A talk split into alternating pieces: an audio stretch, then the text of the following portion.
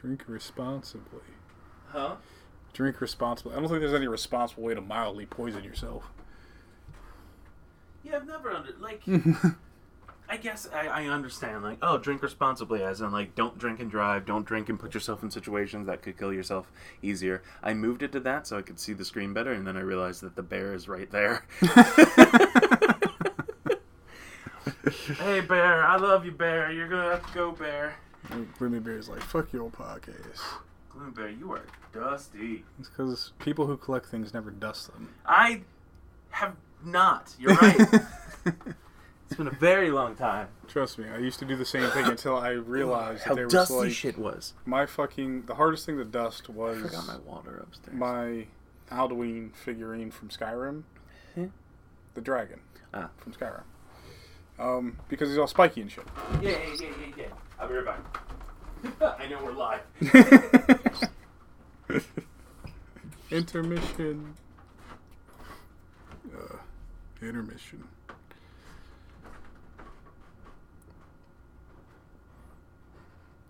Everyone gets to stare at my face now because uh, Chris has run away. Oh man, this is long. This are is you a, talking about? this is a long break. It's been a what? Oh, like I said, this is a long break. I'm gonna wear a different shirt too. Oh Jesus, here we go. Please tell me you're cutting this. Nah, well, I mean, for the audio podcast, sure, but Please cut it for the video one. I can't cut the video one. It exports directly onto. It, uh, it goes from here to YouTube immediately. Well, it exp- it goes from Twitch to YouTube directly. Yes. Oh God, I don't care. This is We're already an hour behind. this is the best start we've ever had. We got two people that don't know how to remember what every other week is. I really don't. I We don't got sorry, one that doesn't remember every other week, one that just apparently doesn't want to be here right now. yeah, we didn't want to last week, didn't want to this week. We're now taking applications. we can't pay you. Unless you're good and hey, who knows, maybe we'll get more people. We can, Maybe do you have a following? Come come join. yeah. Talk about your people and our people. Hi. Welcome To another. to another episode of Space Time Talko. why are you doing this? I got indigestion. I had Taco Bell today. That's Chris. I'm Nate. Let's go. Oh, I'm your host, Chris, with this dude. He's open 24 hours. I am. His asshole. Sure. He didn't say no, alright. so, alright. We don't really have a full plan for this week. We're just We're gonna. talking about shit we've been doing, dealing with. Um, I will say I've been watching. Uh, I've been throwing on in the background while I'm doing everything. Just Yu Yu Hakusho Yu Yu Hakusho. dub version because that's One of what I mean. That's what we grew up with. But it's it's actually one of my favorite anime. Like, It's a great show. I mean, uh, I it's say It's one of my crazy top five. how the animation changes between like the first Oh, yeah. first se- season and into Well, like the second. The well, show was in second season. production for a long time. It was released before the concept of seasonal, weekly anime. Yeah, I guess arcs. It's like the third arc, So, maybe. I don't remember. Yeah, when it Um, launched, on, even when it launched on Toonami in its dub form, it launched in whole story arcs. So it was like you got the initial Which arc, was like a season. To which was yeah, Yusuke's character setup was a Spirit Detective arc was the first arc, and the next arc was like the tournament arc. Yeah, because I think the first arc goes through until Hiei and um, not Karama, Karama, Karama join him. Mhm. Uh, maybe a little bit after that. I think you meet the Toguro brothers f- before it goes into the next yeah, story arc. Um, so I am currently in the arc right after the Toguro, the uh, the tournament arc.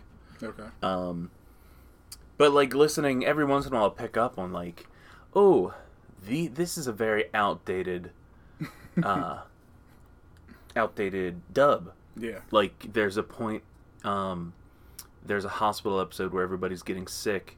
There's a, a human with abilities is put giving everybody diseases, hmm and um, fuck, I can't remember everybody's name right now.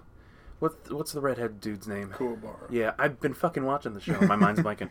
Kuwabara's sister, who I definitely don't remember the name of, um, like turns to Keiko. I remember Keiko. uh, in, I'm saying just because it's in the show is like, she basically says, "Why are you going retarded on me?" or something like that. And I'm like, wow, I either don't remember this at all when I was a kid, or like just did not pick up on it or anything. Well, that's the thing about dubs, right? Is they get they get done, they get redone, they get edited and re-edited over and over and over again so many times. Not not uh Yu Yu Hakusho. Not Yu Yu Hakusho, which is why like airing on Toonami was a risk for Cartoon Network to take in the first place. Well, I mean they they were allowed to do that kind of stuff because it was hey the way that stream it not streaming um broadcast works was Mm-hmm. certain rules are no longer in effect. After a certain Yeah, time, they were more lax. That's Well, why that's AMC when- has more violent shows Well, after when, like, 10, 9, or 10. blocks like Adult Swim had come into play, where it was like, we're just going to take all the stuff that Toonami did, grab even more edgier and risque content, and throw it into a very late night block where we will not be at risk of kids watching Yeah. these shows. Um, yeah, it was. It really just threw me. I think it like it almost took me out of what I was doing completely to be just listening to or yeah. listening to an anime and that that word being brought up. I'm like, I just well, it depends. don't think that. It depends largely on what you watch and listen to, because it's like I can watch a, watch completely irreverent shows. Like if it's an anime, like Panty and Stocking, for example, the English dub is literally just you can watch thirty minutes of Mm-hmm. Oh, an episode, horrible. and fifteen minutes of that is just cursing. Yeah, But I mean can- horrible in a in a language way, not a. Uh, Yes, you can watch. mean, the uh, show's. Shows like South Park, which everyone knows what to expect from Yeah. shows like South Park. But if you go and you watch like Steven Universe, and someone says "fuck" on Steven Universe, you're like, wait a minute, something's wrong here. well, I mean, he, he uh, I'm pretty sure in the movie, maybe in some of the one of the episodes too, but Greg comes very close to saying, I think shit Yeah. Or uh, something like that. I think they they purposely like edit that his kind of line stuff. so it's like it starts with shit and Yeah. it finishes up with something else. It's like, holy, she really got everybody, didn't she? um, but no, like, uh, and even online, you see, it. Obviously, we we try to avoid saying certain things. Yeah. You have at least a specific word that you have a harder time with, but I give you more of a pass than Dave. Definitely. the thing about me is the language that I use depends on the context I'm using it in. I won't sit on this podcast, for example, and God Look at me. it. Yeah, I know. I'm I because I was waiting. Oh, here, Dave is busy playing Madden. No, he's busy playing Madden. Yep. That's the operative word in that sentence. Busy. Um, anyway, don't angry text him back. Just leave it alone. Nope. But uh, no, it's like I won't sit on this podcast and say certain things because we have a certain community and we've established that we expect our community to behave in a specific way when interacting with us and when we're interacting with them. And I mean, and we've all grown up. We grew up in a time where we either didn't know any better, or uh, well, yeah, we just didn't know better. Well, we didn't really. understand what those words meant in the adult context of Mm-hmm. them. We understood what they what they meant to each other as kids. Like if I called you, gay. yeah, if I said Gay was just, gay was stupid or Yeah. lame or dumb. and in all honesty, that literally, that retarded, Mm-hmm. um, the f word. Yeah. All of those But- were basically just stupid. Yes. That's stupid. then you understand as an adult that when you say those words and you mean those things by saying them, you are associating people with those Mhm. traits. If you say, if I say, Chris, you're gay, is a way of saying he's dumb, then I'm kind of insinuating that gay people are dumb. yeah, which is why you know you don't do that. yeah. Uh, So that's your language lesson for today. don't say those things here. the more you know. Can we get a rainbow across the screen? Uh, I get the the little Yes. imagination. There's a there's a Funko Pop of that imagination. They basically made pops out of the memes, oh man. almost all the memes. Um, or they did vinyl figures too, not just Funko things. Uh, Mm-hmm. Like they have the um, caveman SpongeBob, Oh, wow. K-Bob Mhm. Rock Pants or whatever. I don't know what his name is. Um, I'm gonna have to go through Amazon and start digging up the, all these pops I want. I haven't bought a pop in literally years at this point. you don't need them.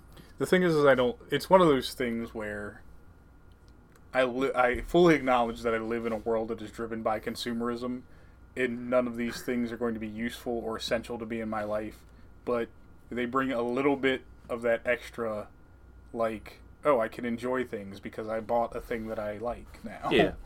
well, you also, and we've talked about the fact that you are a inbox collector. yes. Not only because it, to you you like it to keep it like inbox and make sure it's okay, but also because you don't know what they are Because I am when they're out definitely of boxes. afraid that I will suffer from Alzheimer's in the future and forget You'll be like, everything about my Oh life. man, uh, uh, guy with uh, mug-shaped head in a straw. I don't. He was cool, and I liked him when I was a kid. Yeah, and that'll be me at seventy when I, after I've been diagnosed. That'll be you next week. I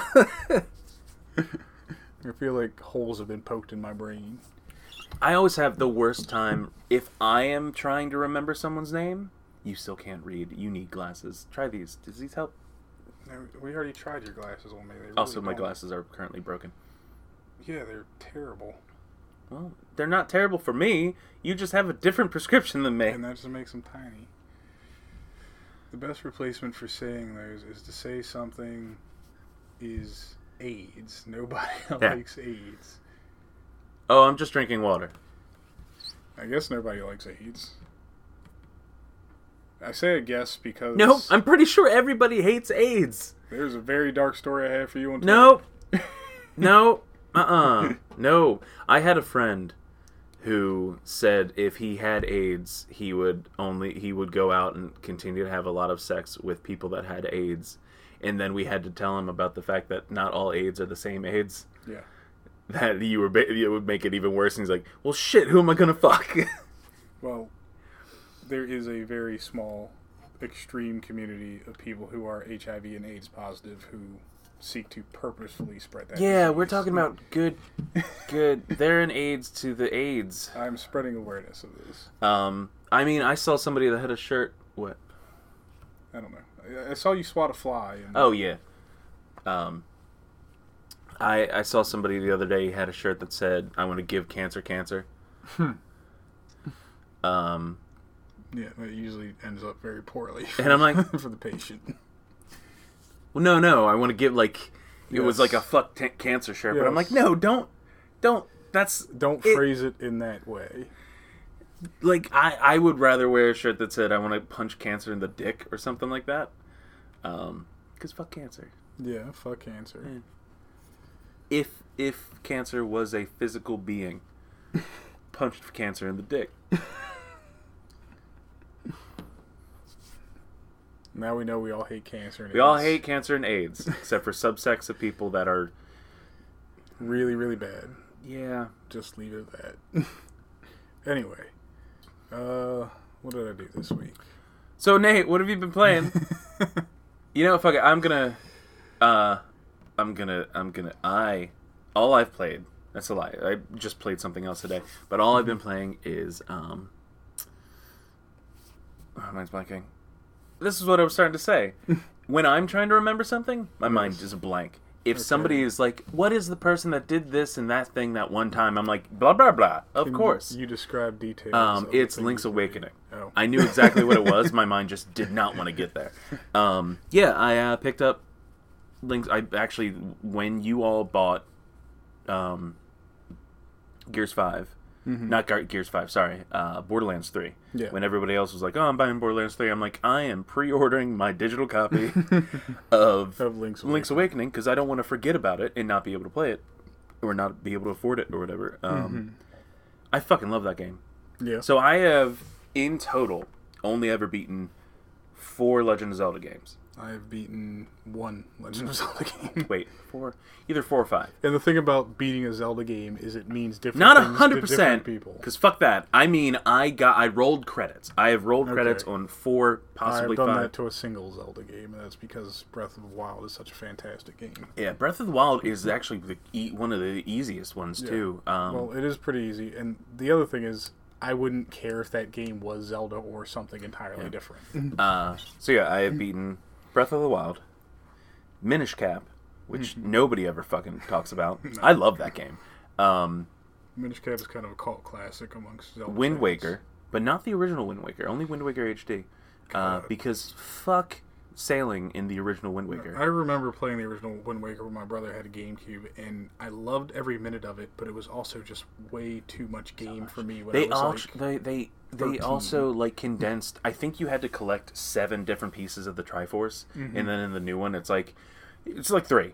They're like we're cutting this. that's why it's called the Triforce. Yes. Well, I mean, they they it was like, hey, we're cutting content. And nobody was like, how dare you? It was like, oh fuck, thank God, we're not swimming from here to here to here to here. Um, oh man. yeah, it. I love I love Wind Waker. I love the look of Wind Waker, and then I loved the HD version of Wind Waker Mm-hmm. because they it was nothing but um, I love it. made it, it made things simplified kind I, of. I loved it specifically because of how many people it upset when it was first announced. Well, it's because it, it's that's 100% Nintendo's fault because they showed off this weird 3D futuristic looking Zelda promo Yeah. and then they're like, "And here's the Zelda that we were getting on GameCube." and I'm like, "Okay, cool." I mean, I was too. The thing is, is so many people were like, "Oh, it's cartoony, and so it's for kids." It was a time when cel shading was. People had this idea behind cel shading that if it was a cel shaded game, it was for children. Which makes no sense to me because when I think cel shaded games, I think of not children games. Well, here's the thing about just things that look like they are for children be, versus being what they actually are. If we take shows like Steven Universe or even My Little Pony or just cartoons in general, especially cartoons that have come out in, I guess, we'll be here for at least an hour. yeah, Usually we end up going around two. gotcha. No, the generation of the aughts. If we take cartoons from that era, right, the Adventure Time and all that stuff like that, yes, the cartoons are marketed towards children. They are vehicles. A lot of them are vehicles primarily to sell toys to kids. But Well, I, that's the weirdest thing to me. Adventure Time Mhm. had some. yeah, Steven Universe barely has Steven any. Universe had n- almost none. Like regular show. In, My Little Pony, of course, being. Yeah, that we're we're we're ignoring that one because that one was a piece. Um, that one was a. This was a, a toy made into a show to sell toys, like all those that like He Man, Yeah. Sh uh, She-Ra, all that. But if you look at the majority of the Cartoon Network shows, they were just straight up. Here are cartoons. Yeah. With, like we said, Adventure Time. Uh, Even even going back to like Chowder and um, Oh yeah, what was Flapjack. Flapjack. None of that was selling toys. No, but the thing is, Which is the fact that Adventure said, Time lasted this long. the shows the shows are marketed towards kids. They're put on kids' networks. But when you have adults who sit down and watch these shows, and like we do, do in-depth critical analysis of their themes and messages. Or just cry a lot watching cartoons. Yes, I mean I've recently started watching the YouTube channel Wisecrack, which does a lot of philosophy Oh, I like and the them. meaning behind videos. So I've watched that stuff, and it's it gets you thinking about why you watch the things you watch and what messages those things are trying to communicate to you. Like you could take movies like Suicide Squad as example is just edge porn because that's what they put on screen. I'm not saying that it's a good movie, but they do explain what they were trying to do with that movie. Yeah, they also play half the movie halfway through the movie. Yeah. Well, this is what happens when you have your entire film reshot by a company that just makes trailers. They literally, literally, at one point just say, "This is what just happened. Let's show you exactly what you just saw, except for like five, six seconds of different footage." Oh, yeah. That I told Kim about that, and she was like, "That's fucking became horrible." real generic, real fast. Evil lady wants to destroy the world with a big glowing machine. While dancing. Yeah. while fucking belly dancing. Uh, I will say, she's got a new thing, Cara Delevingne. Yeah. um, that everybody seems to be really enjoying. Mm-hmm. Um, Carnival Row with Orlando Bloom.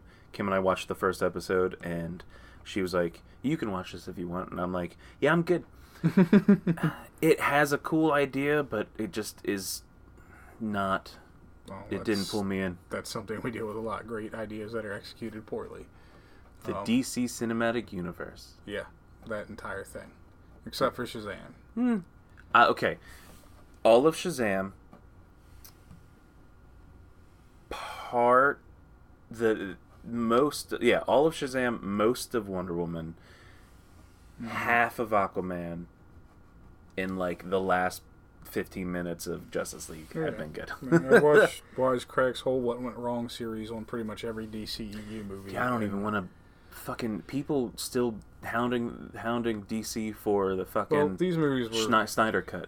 these videos were launched pretty much right after the movies had Mhm. been like available to the public on things like DVD and Blu-ray. And Digital streaming.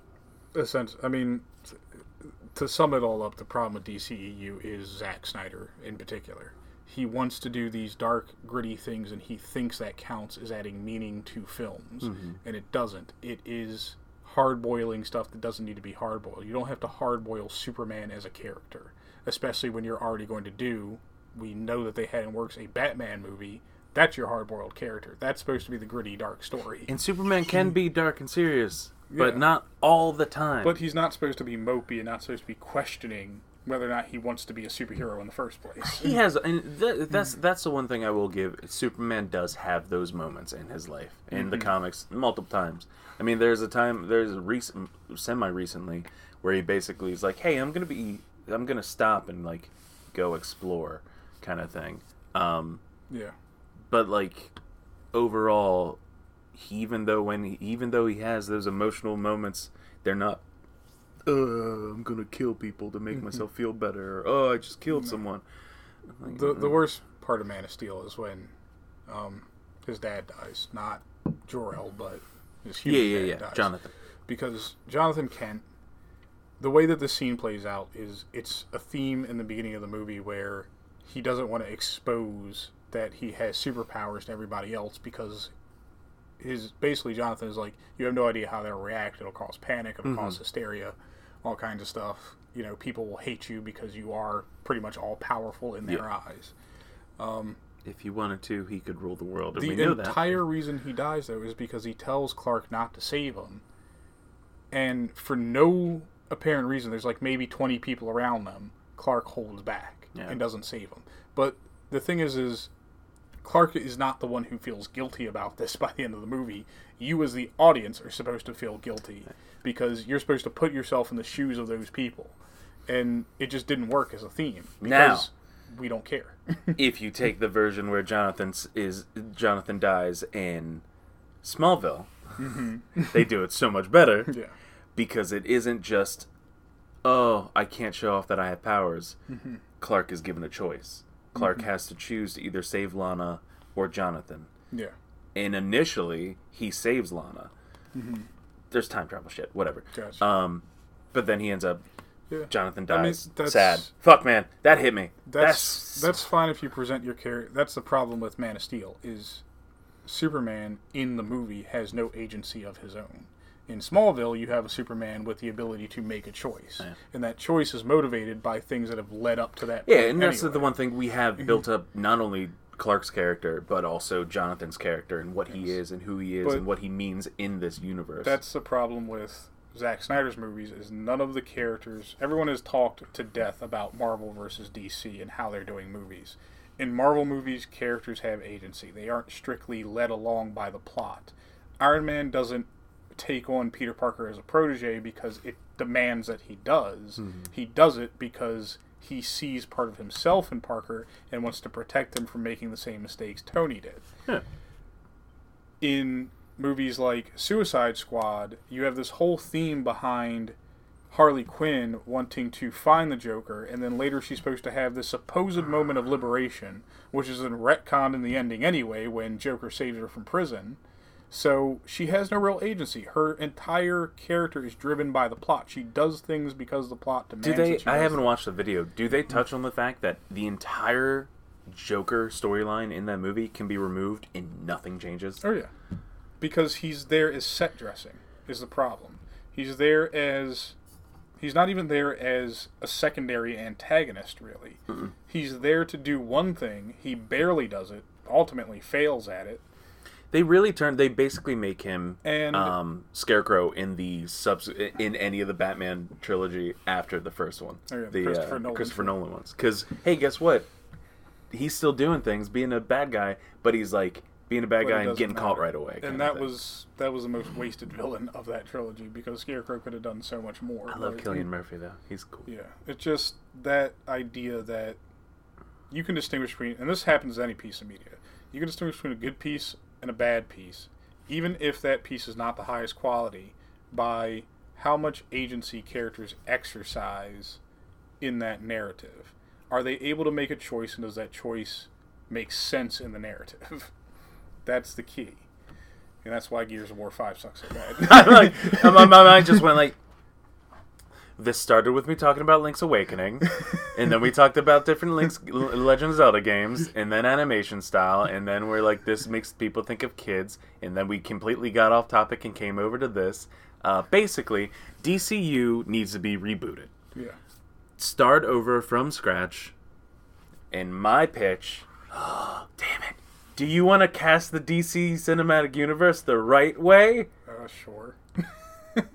This has I been don't a know the topic names of I've wanted to do So like for a ninety year. ninety percent of these people are going to end up as Samuel Jackson, but It's okay. Uh, there was somebody that it was like every everybody was Bernie Mac. Um, rest in peace. yes. Yeah. Okay. Well- I'm like I think Bernie Mac. Start with we got to start with the big characters though, because You know what? Let's pretend that they are doing this. They are Mhm. rebooting the entire universe, and we're starting with Robert Pattinson's Batman movie as the kickoff of the new DCU. okay, well, I am accepting it.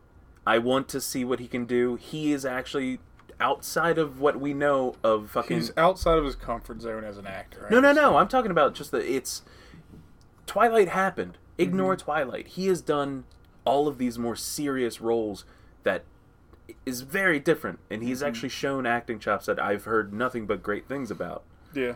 So I'm like, give it to him.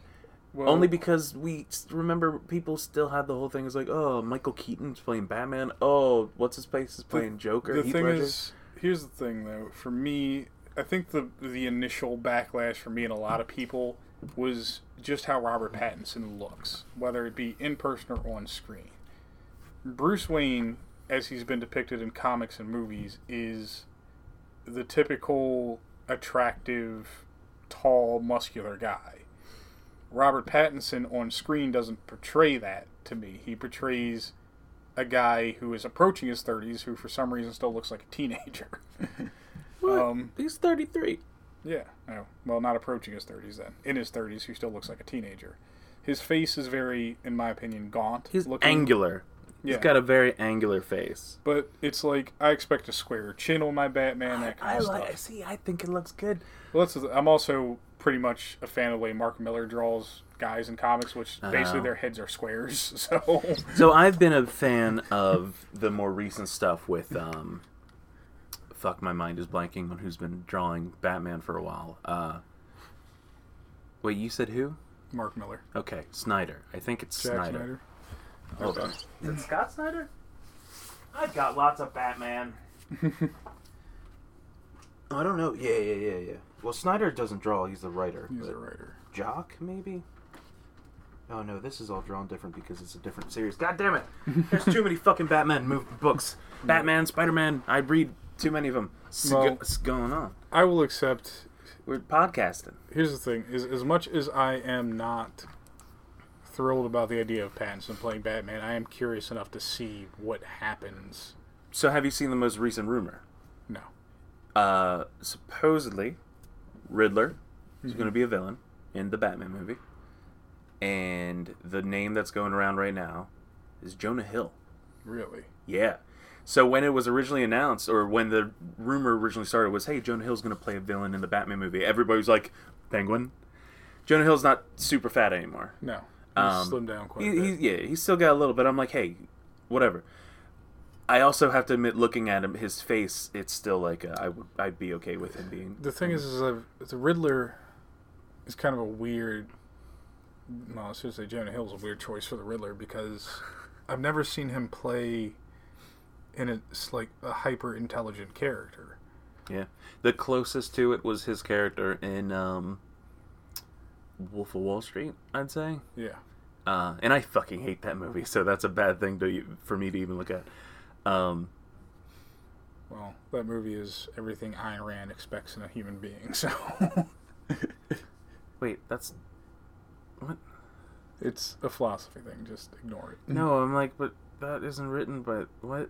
No. Um, that's Atlas Shrugged, right? yes. Okay. Atlas Shrugged and another movie, which was very much like Wolf of Wall Street. I can't remember the name of it.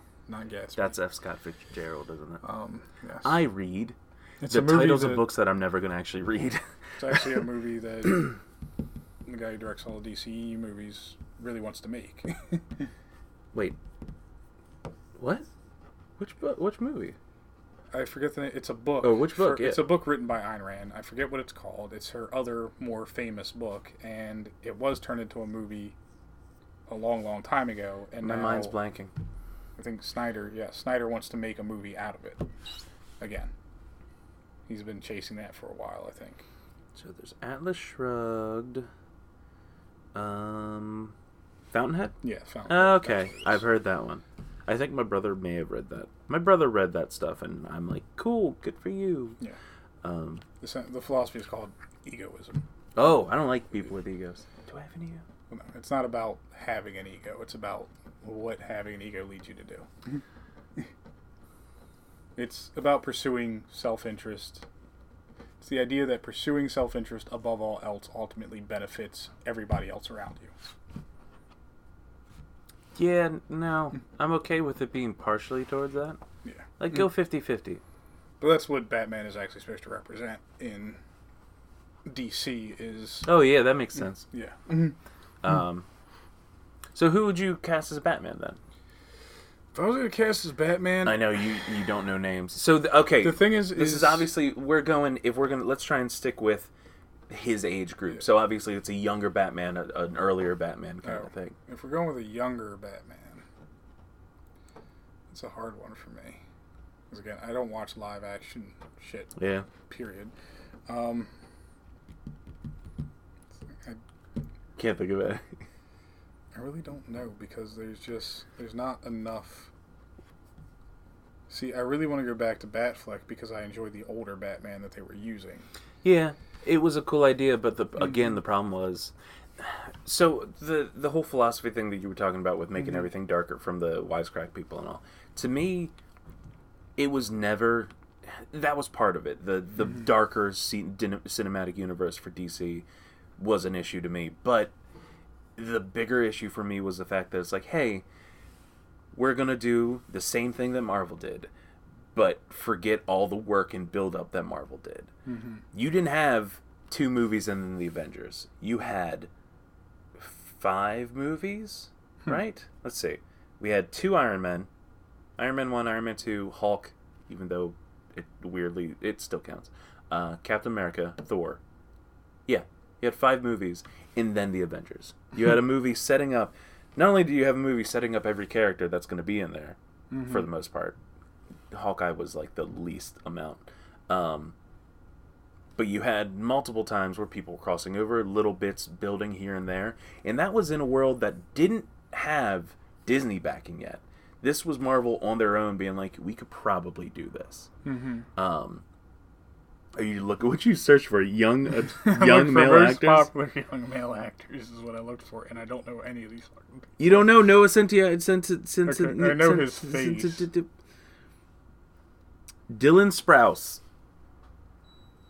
I think whichever one's the Sprouse we that's can on- do another Damon, Grey Damon. who? Oh, I don't know. Dane DeHaan, he's the guy who played fucking Green Goblin in Amazing uh, Spider-Man, yeah, right? he's in. Um, weirdly going back to Cara Delevingne or whatever. hmm I think I don't know her name. Um, The funny they thing, were in that movie by Luc Besson. um, fucking Valerian. Yeah, he played Valerian. The thing is, is I put them next to each other in Valerian, like They look like brother and sister. shot. Yeah, they look like brother and sister. Yeah, sister. yeah, they yeah, look yeah, yeah. extremely alike. That's why they like each other so much. Ew. You look just like me. Let's fuck. No. Incest is not wincest. Uh, the only Wincest we talk about on this show is the Winchesters. No. No, okay, never mind. We don't even talk about that The Wincest. brothers shouldn't fuck each other either. Man, that show is almost over. All right, would you be okay if I'd be okay with one of them playing. all right, I was gonna say with the guy that plays Dean. My mind's blanking. Um, he's the shorter one. He's a shorter, more serious. So he's the one that voiced Mm-hmm. um, Jason Todd, Red Hood in the Red Hood animated movie. Okay. Um, and people have already been like, "Why don't you just cast him?" He would love. He has even talked about how much he would love to play. I'd have no problem with him playing Batman. He seems to. Well, have, he's talking about Jason Todd. Like he wants to play Jason Oh, Todd. I'm like, or just make him Batman. No, I'd have no problem with him actually being Batman because he's got the look. He has the demeanor, at least from the little bit of supernatural that I've seen. and he can do two. He does voices too. He Yeah. like his gruff voice. That that's not him all the time. The thing about the Batman 2 voice thing, it started with the Nolan trilogy. Yeah. And I never liked that at all. Is Oh no, because uh, to me, it's it will always be um, the animated series where I it's the same exact voice. See, I understand it as a disguising your identity thing, Mm-hmm. but as a Batman is supposed to be able to strike fear in the hearts of criminals. When I first heard that voice from Christian Bale and the way he looked in the bat suit, yeah, I laughed because I'm like, this is ridiculous. The problem was Christian Bale couldn't keep up an American accent as Batman voice. Well, he could- That's why you have can't keep that like American accent in every fucking yeah, true. movie. but like that that I think is part of why it always sounded so like wet. Yeah. Well, it sounded that way. His it. face looked like it was crushed inside the Batman cowl. Where is she? And on top of that, it was just the way the voice sounded came off as trying way too hard to be scary When they they kept the two voice thing for for the DC extended. yeah, um, but they made it more modulated, right? yes, they made And it, I like I actually kind of like actually made it a modulation of Ben Affleck's voice, and Yeah. they kind of just gave him the stage direction of try to sound as scary as you possibly like. You were talking to somebody you wanted to fight, like try to sound like that, and that. it worked. Oh, until well. somebody says Martha and then start crying. Yeah. Fucking worst Deus Ex in I've, cinematic I've history. had somebody try and defend that No. scene to me. no. If you're gonna give me a Deus Ex, at least make it halfway believable. Like Just- ha- having a, I, I can't think of any right now. I don't know, but yeah, Deus Ex Dewey was. I would have no problem with him playing Batman. Dewey Ex Machina. That's what it was called. The weird thing is, if I was gonna cast, if I was gonna cast villains, like you talk about Jonah Hill being the Riddler, if I was gonna cast the Riddler, Jesse Eisenberg doesn't need to be Lex Luthor. I'd cast him as the Riddler. Oh, I don't want to see Jesse Eisenberg in another no, another another movie ever. I don't think he's a good actor. I've never seen a single thing and been like, "You Well, were great." The thing is, I think he'd be fine as a Riddler because I think he's not acting when he's on screen. I think he's just being himself, which is this pretentious douchebag. But like, so, and this is part of the reason why I don't like the Zombieland movies. I Mm-hmm. know you because you are you a fan? I am. I know Dave was. I I I hate him. Dave is a fan of Zombieland movies for a very different reason. Emma Emma Emma. Not what's Em- her face? Well, she's part of it. Oh, okay. But Dave watches movies as pure entertainment. He doesn't do the deep dives like I like to do. I am. They are getting- pure entertainment popcorn flicks for him. Hello, Dunklin, Dunkelman, Dunkelman. Donkey. Dun- Fuck, man! If we had Donkey just popping up, one, congratulations on the marriage. Yeah. Um, did you see that video? Yes. It was adorable. It was. Uh, I was half expecting him to do something. I was stupid in it. expecting him to just troll his own marriage. No. um, wait, Duncan. and I think I've seen that name before. Probably during Mario Brothers. Um, what was I saying? Oh yeah. Okay. So, hate Jesse Eisenberg. Yeah. Hate Woody Harrelson. Really? Yeah, yeah, yeah. Uh, the was it Breslin? Is that the girl, the younger one? I believe so. Um, and Emma Stone. I'm okay with. Oh, we are every sat every other every other Saturday. Every other Saturday. Okay. Hello. Do you see the name? I can't. It's just show me tits. Show me tits. It's got a bunch of S's on it. I for a second I So read it and I thought it was. I thought it was like an alternate account that Lou made, but he would it would have been show show me your dicks. Yeah. Um, so yeah, every other Saturday we stream our podcast. Uh, if you don't make it for the stream, we put the video on YouTube or stop, open twenty four hours. Um, or you can listen to the audio only version on podcast services around the globe. Stop. Stop showing the tits. I want to know who showed me tits is. Uh, do, do you want? Don't. Nate saw earlier. I changed my shirt over there. If you were here for the beginning of the podcast, I had a green shirt. I shirt. gotta edit the video, so we just put two big demonetization logos over your boobs now. He's oh no no he's into the ladies man. oh, Deep talk. Oh man, that's a bad idea. I came here for deep talk. It might change when the shirts come off. oh god. Um. so, Zombieland is what you were talking about. Yeah, yeah, yeah. Don't like the movie itself. The story itself. eh, I've seen a lot of zombie movies. Um. Well, Over overall, I uh, enjoy it because the story's about something. getting Twinkies. No, actually, on a surface level, yes, but on a deeper level, no. Yeah. Um. Yeah, I have that. But no, like you said, where Dave watches things for ent- only purely entertainment, I am getting to the point that uh, I just there are certain movies I go in expecting more than Mhm. just pure entertainment. Like I saw a couple movies recently. Kim and I went to see Downton Abbey movie Mm-hmm. because we loved the series. They basically made an entire season of the show into a two-hour-long movie or two and a half-hour-long movie, whatever. I don't remember how long it was. Um, loved it. Fucking great end to the series. Um, went to see Ad Astra. I thought it was a fantastic movie, beautiful movie. Um, not something I would recommend to everybody because it is a very slow-paced kind of story. It isn't actiony and because in the trailer there's like that sh- scene in the moon on the moon where they're like shooting laser guns at each other. That's literally the only action scene in the entire movie. Mm-hmm. Uh, and it's not set up like oh he's being under attack because they're trying to stop him from his mission. No, no. This is the future where the moon has a base, Mars has a base, all that kind of stuff. The moon base has there. There are pirates on the moon. They stay in areas on the moon. Moon Pirates. yeah, but like it's it makes sense. Like Yeah. i- in any situations, like oh hey, people are trying to steal this caravan. Oh, they might have supplies, whatever. Um, that's literally the the only action thing in it. The rest of the movie is very. It, it's slow and, and m not methodical. I don't know how to describe it except beautiful. Well, it's just slower paced, and Um, the movie presents you with. If you're saying it's, if you're saying it's very beautiful. Essentially, what they're working on throughout the movie, the cinematographers at least are focused on things like shot composition. and it's one of those things where even you know how in some shows you're like or some movies you're like okay i understand you're showing travel or you're showing the passage of time but you could have cut something out Lord of Those- the Rings. fuck that movie.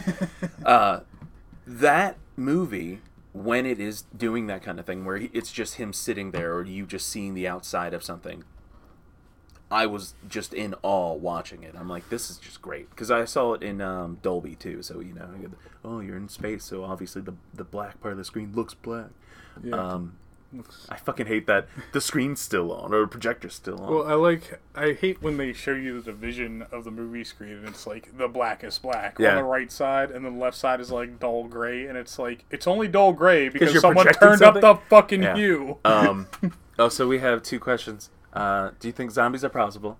Yes, one hundred percent zombies are possible. Do I think Not only that, zombies- zombies technically exist in the in the animal universe. Do I think zombies are possible? Yes. Do I think they're probable? Not really. Okay, and what is the purpose of life? To prevent zombies. Life doesn't have a purpose. No, that is the basis of to nihilism. prevent zombies. Sure. That is our life purpose. That is the purpose of life. Also, if you see an egg thing, do not hover your face over it when you're on another Stare planet. directly into the hole. Uh, also, if you hear um, screaming, run the other way. What are other horror tropes? Oh, when something is falling towards you or rolling towards you, don't run away from it. Run to the left or right. yeah. Literally either direction. The Much Prometheus. better. The Prometheus school of running away. um. Oh, uh, if somebody asks if you want to play a game, just just kill yourself. Decline. Just accept it. If someone sends you a videotape and says that you will die in seven days after watching said videotape, No, just don't watch videotapes. Who has a VCR? it's 2019. if you're watching v- VHS, you probably deserve to die. Um, oh no, she turns it into an email at the end of it, doesn't she? I think so. I hate that movie.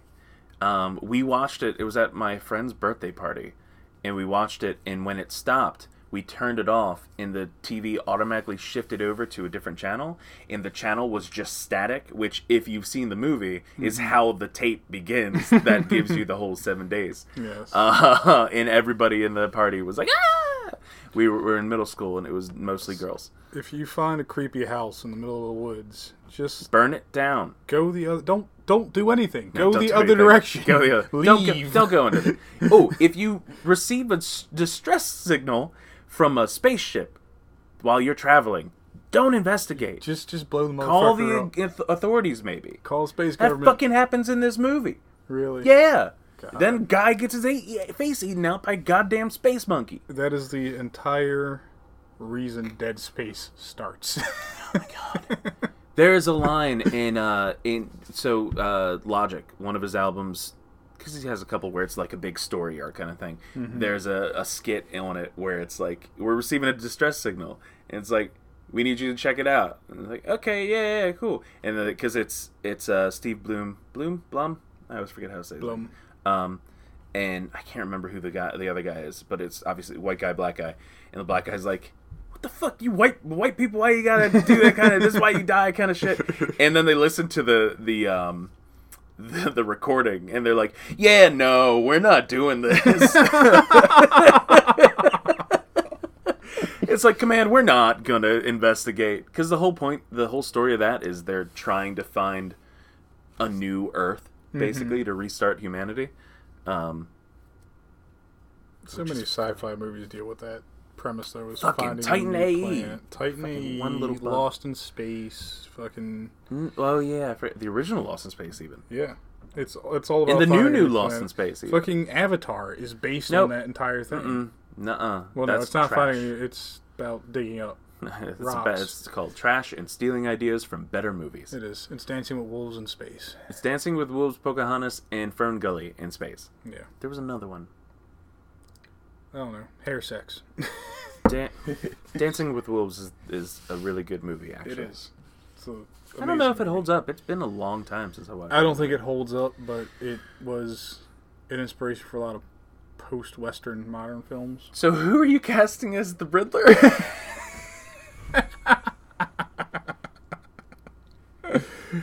Oh man, I forgot where we started. This is why our podcasts take two hours. We just no, fucking- I'm okay with this kind of conversation. We take a branch and we fucking run that shit as far as it goes. Yep. Who am I casting as the Riddler? I You th- said- because I thought you had an idea. That's I- where I this all had started. one. I'm sorry, that was an hour I said Jesse Eisenberg, but you said you hate Jesse Eisenberg. oh, that's right. That's how that started. I do hate Jesse Eisenberg. Um,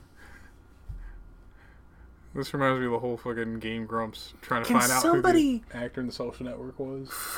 motherfucking Motherfucking Jesse Eisenberg. Fuck. Winklevoss twins. I can't remember his name right now, and it's really fucking bugging me. Joaquin Phoenix is who? Riddler? I mean, he's already doing his own solo Joker. Eh, film, Joker doesn't so- count because it's not part of the same universe, Well, which is even more confusing. But I'm actually I got tickets to see that. The thing is, is, is I'm excited for that in the same way I'm I was excited for other sort of movies that were separated. hold on, I gotta take a second. Dead Rabbits. It says Dead Rabbits '99. Did you pick that for a fun number, or were you born in '99? Or did you kill 99 rabbits? Oh, or did you raise 99 rabbits? And then they all died. Oh no, I meant like they were dead and he zombified 99 rabbits. Okay. If so, we've lost the he's a purpose of life. he's a necromancer that can only revive rabbits. Fun number. All right, thank you. I got scared cuz old. Well, you know, kids is born in 99 Shut up! 18 now. Shut up. They're not 18 now. Yeah, they are. They're 20. Oh shit. Yeah. People in, that were born in 99 get to drink next year. That's it. The rest of this podcast is now dedicated to discussing how to invent a time machine. No, don't invent time travel because then we're fucked. and if the, it depends on what rules we're following, are we going Back to the Future, Doctor Who, which has like eight different fucking versions? The rules Uh, are: is I go back and I tell my younger stuff self to not be dumb and get a real degree, and they grow up to be a successful and productive member of society. No, I mean just a produ- or a member of society. we live in a society. Mm. Joker 2019. 2019. uh, I'm pretty sure the isn't it next year? When is the election? When do we get a new president? Please, you keep saying when do we get a new president? That is a major assumption. please. We're not gonna get into politics, but wow, the shit that's happening right now. So I've got a write-in vote already. Is it for Donald Duck? Piece of tro- toast at this point. Piece of I like toast. a piece of dry toast. Dry whole wheat toast. I like whole wheat. What's wrong with whole wheat? Everything. There's nothing wrong with whole wheat. Well, you like white bread? Yes. Racist. Breadist. Actually, the funniest thing is the grocery store. It's a giant. What about store. rye? I love rye, Okay. But the grocery store near me sells this brand of bread called Dave's bread, and it's supposed to be like Kim gets that shit. yeah. The funny thing is the bread I like from him the most, and I got it so I can make pe- peanut butter and jelly sandwiches at home when I need to eat something real quick. It is called white bread done right. What? That is the label on the bread, and I have it in my fridge, and it says white bread done right. You wait, you put your bread in the fridge? Don't ask. It's a whole thing with the two people I happen to live with who believe in freezing your bread because you aren't going to use it for a while. Well, we freeze our bread if we get like two loaves. Well, and then putting it in the fridge for some reason because that, That helps it supposedly last longer, which it doesn't because it has moisture to your bread, and moisture breeds mold. You keep your bread in a fucking bread box next to something that's dehumidifying. Or in the microwave. I I'm gonna keep my bread in the microwave one day. I'm gonna microwave my fucking bread. My my uh my aunt keeps her she keeps things in her oven. Not like not like metal things, but like uh, packages of, of food and everything. Because she doesn't use it. She does not touch it. gotcha. And in my head, I'm like, I feel like that's a bad idea. But I also know that she is smart enough. Like, cause she, you've met my aunt Hazel, I think, maybe once. Yeah. Uh, she's in her 90s, and she's still there enough to be like, like she's not in any way like that. Mm-hmm. She is she she's as going up there as every other member of us, our family is. Um, but it is seriously one of those things where it's just like I just it feels weird to me. But then I also my dad has a dishwasher that he's never used as a dishwasher. It's just storage because he hand washes everything, and I'm like, why do you have technology if you're not going to use technology? So now we know things about Chris's family. Who would you cast as the Riddler? Oh, um, Jesse Eisenberg.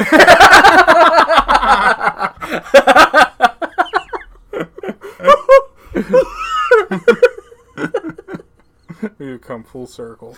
um, no, I, I wouldn't do the Riddler. And, yeah, yes, yes. Sorry, they just said Aunt Hazel. Okay. Riddler potential. Oh God, no, Your Aunt Hazel is Riddler. she'd be terrifying. well, that's good. She's a smart woman. She well, yeah. I'd make her Granny Goodness, and because that's a villain. Yeah, It yeah, yeah. is. Grandma's gonna have to lift some, but your aunt. That's the aunt. Aunt, Yeah. aunt, aunt. Do you say all right? Do you say aunt or aunt? Say both. Okay. Do you? How do you say O I L? Oil. All right. How do you say O Y S T E R? Oyster. Okay. I say oyster. Oyster. Oyster. Yeah. That Kim hates it. So wrong. I don't know why I say oyster. Um, if she heard me, she'd be like, "Stop saying it that way."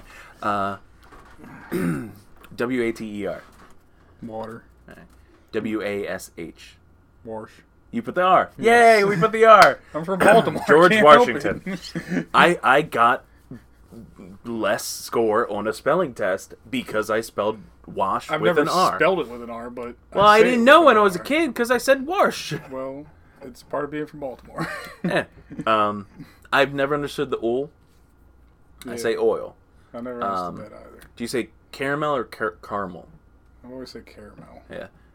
Um, I almost said almond, and I'm And like, no. is, oh I- no, I've heard almond and almond. I have to strain my mouth to That's actually say stupid. to say the word Baltimore now. Baltimore. yeah. Baltimore.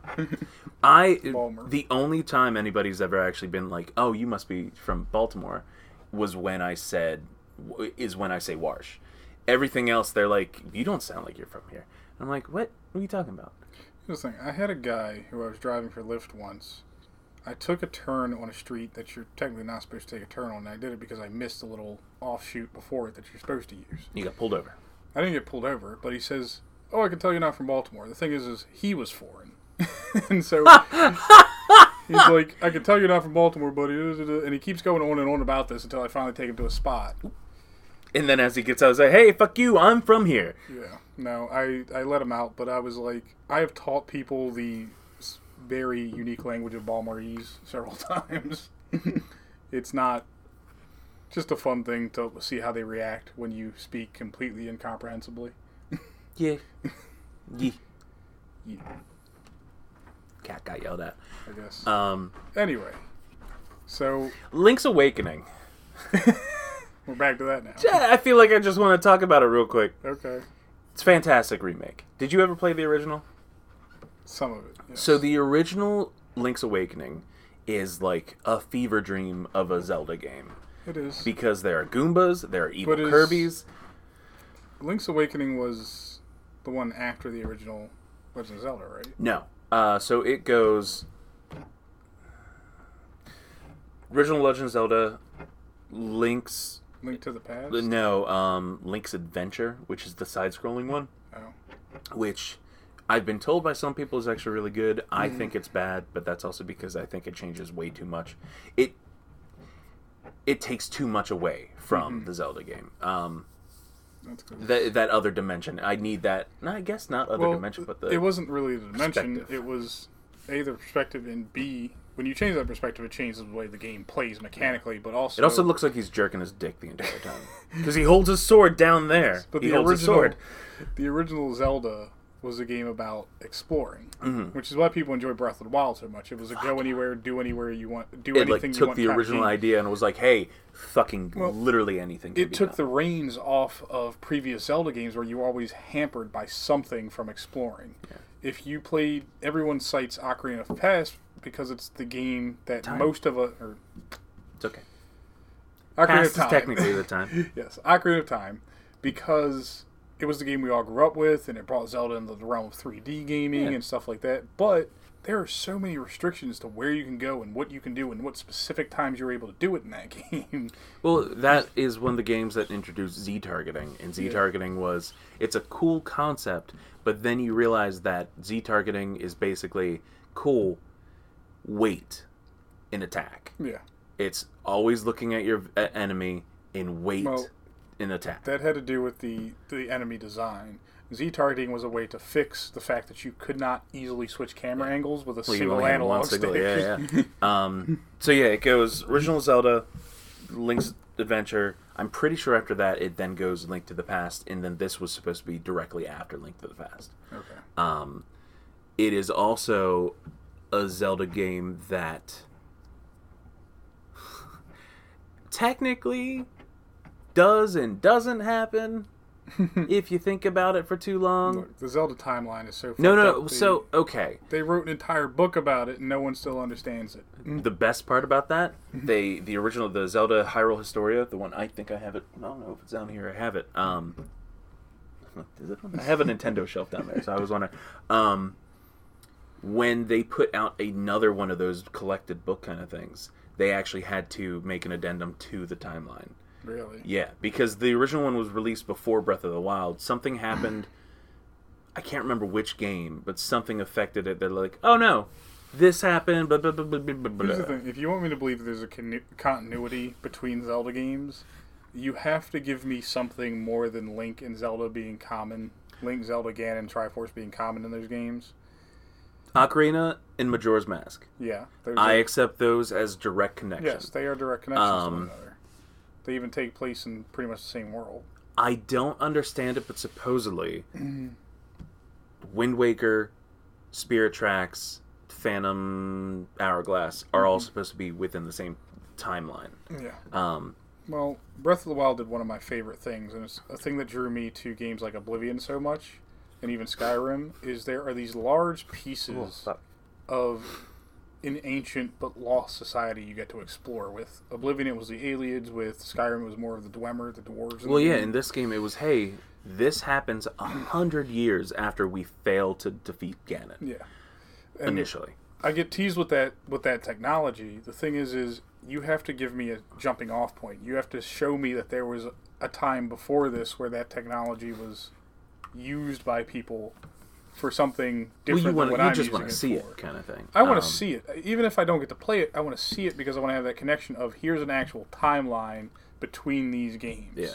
So the reason, the weirdest thing to me about Breath of the Wild is, it to me always seems like it's out of time compared to the rest of the series because timeline wise, according to Nintendo, the first canon- canonical starting point, I believe, it's still um, Skyward Sword because the people are living in Mm-hmm. up in Skyloft and all that. They haven't come down to Down to Hyrule. down to Hyrule and whatever. Um, whatever. but there are in in Breath of the Wild if you because you can collect all the memories kind of thing. I don't think you are required to. You're not required to, but if you do, Um, but you get do, an it's cool. Extra scene at the ending. Oh, that's right. I got that. Right? Yeah. Is that when they're like fucking? Um, You just get a nice view of Zelda's. That's just in the the history, the the flashbacks. Anyway, there's literally a scene that it's just Zelda bent over, like scooching up, looking at something because she's like sciency, and Link's just there, like, Link is doing science on her butt. um, what is the angular momentum of that ass? Fibonacci sequence. I know science words. does it start at the butt? Uh, what was I talking about? Oh, so yeah, when in certain cutscenes, like there's a scene where it's all of them gathered together, and she it's like the hero knighting ceremony or whatever, and she mentions things from other games. mm-hmm. Like she mentions a Twilight. I think she mentioned something about the the sky, whatever. And it's kind of like bringing all of these references together into one world, and it's like does all of this happen in a certain event time timeline of events or whatever or is part of Zelda's abilities because she is very magical and all that she's obviously very strong she was able to contain calamity for the most part for a hundred years Yeah. um, can she after unlocking a certain level of ability see these other timelines Super Saiyan 3. um, but no, like I playing that because I'm like, okay, I accept their timeline however they want until you try and throw that in there. And this I is where I'm like, hey, make it so she knows of these other worlds that have existed. I would think that would be much better off than trying to establish a linear timeline between the games like they tried to do. Mm-hmm.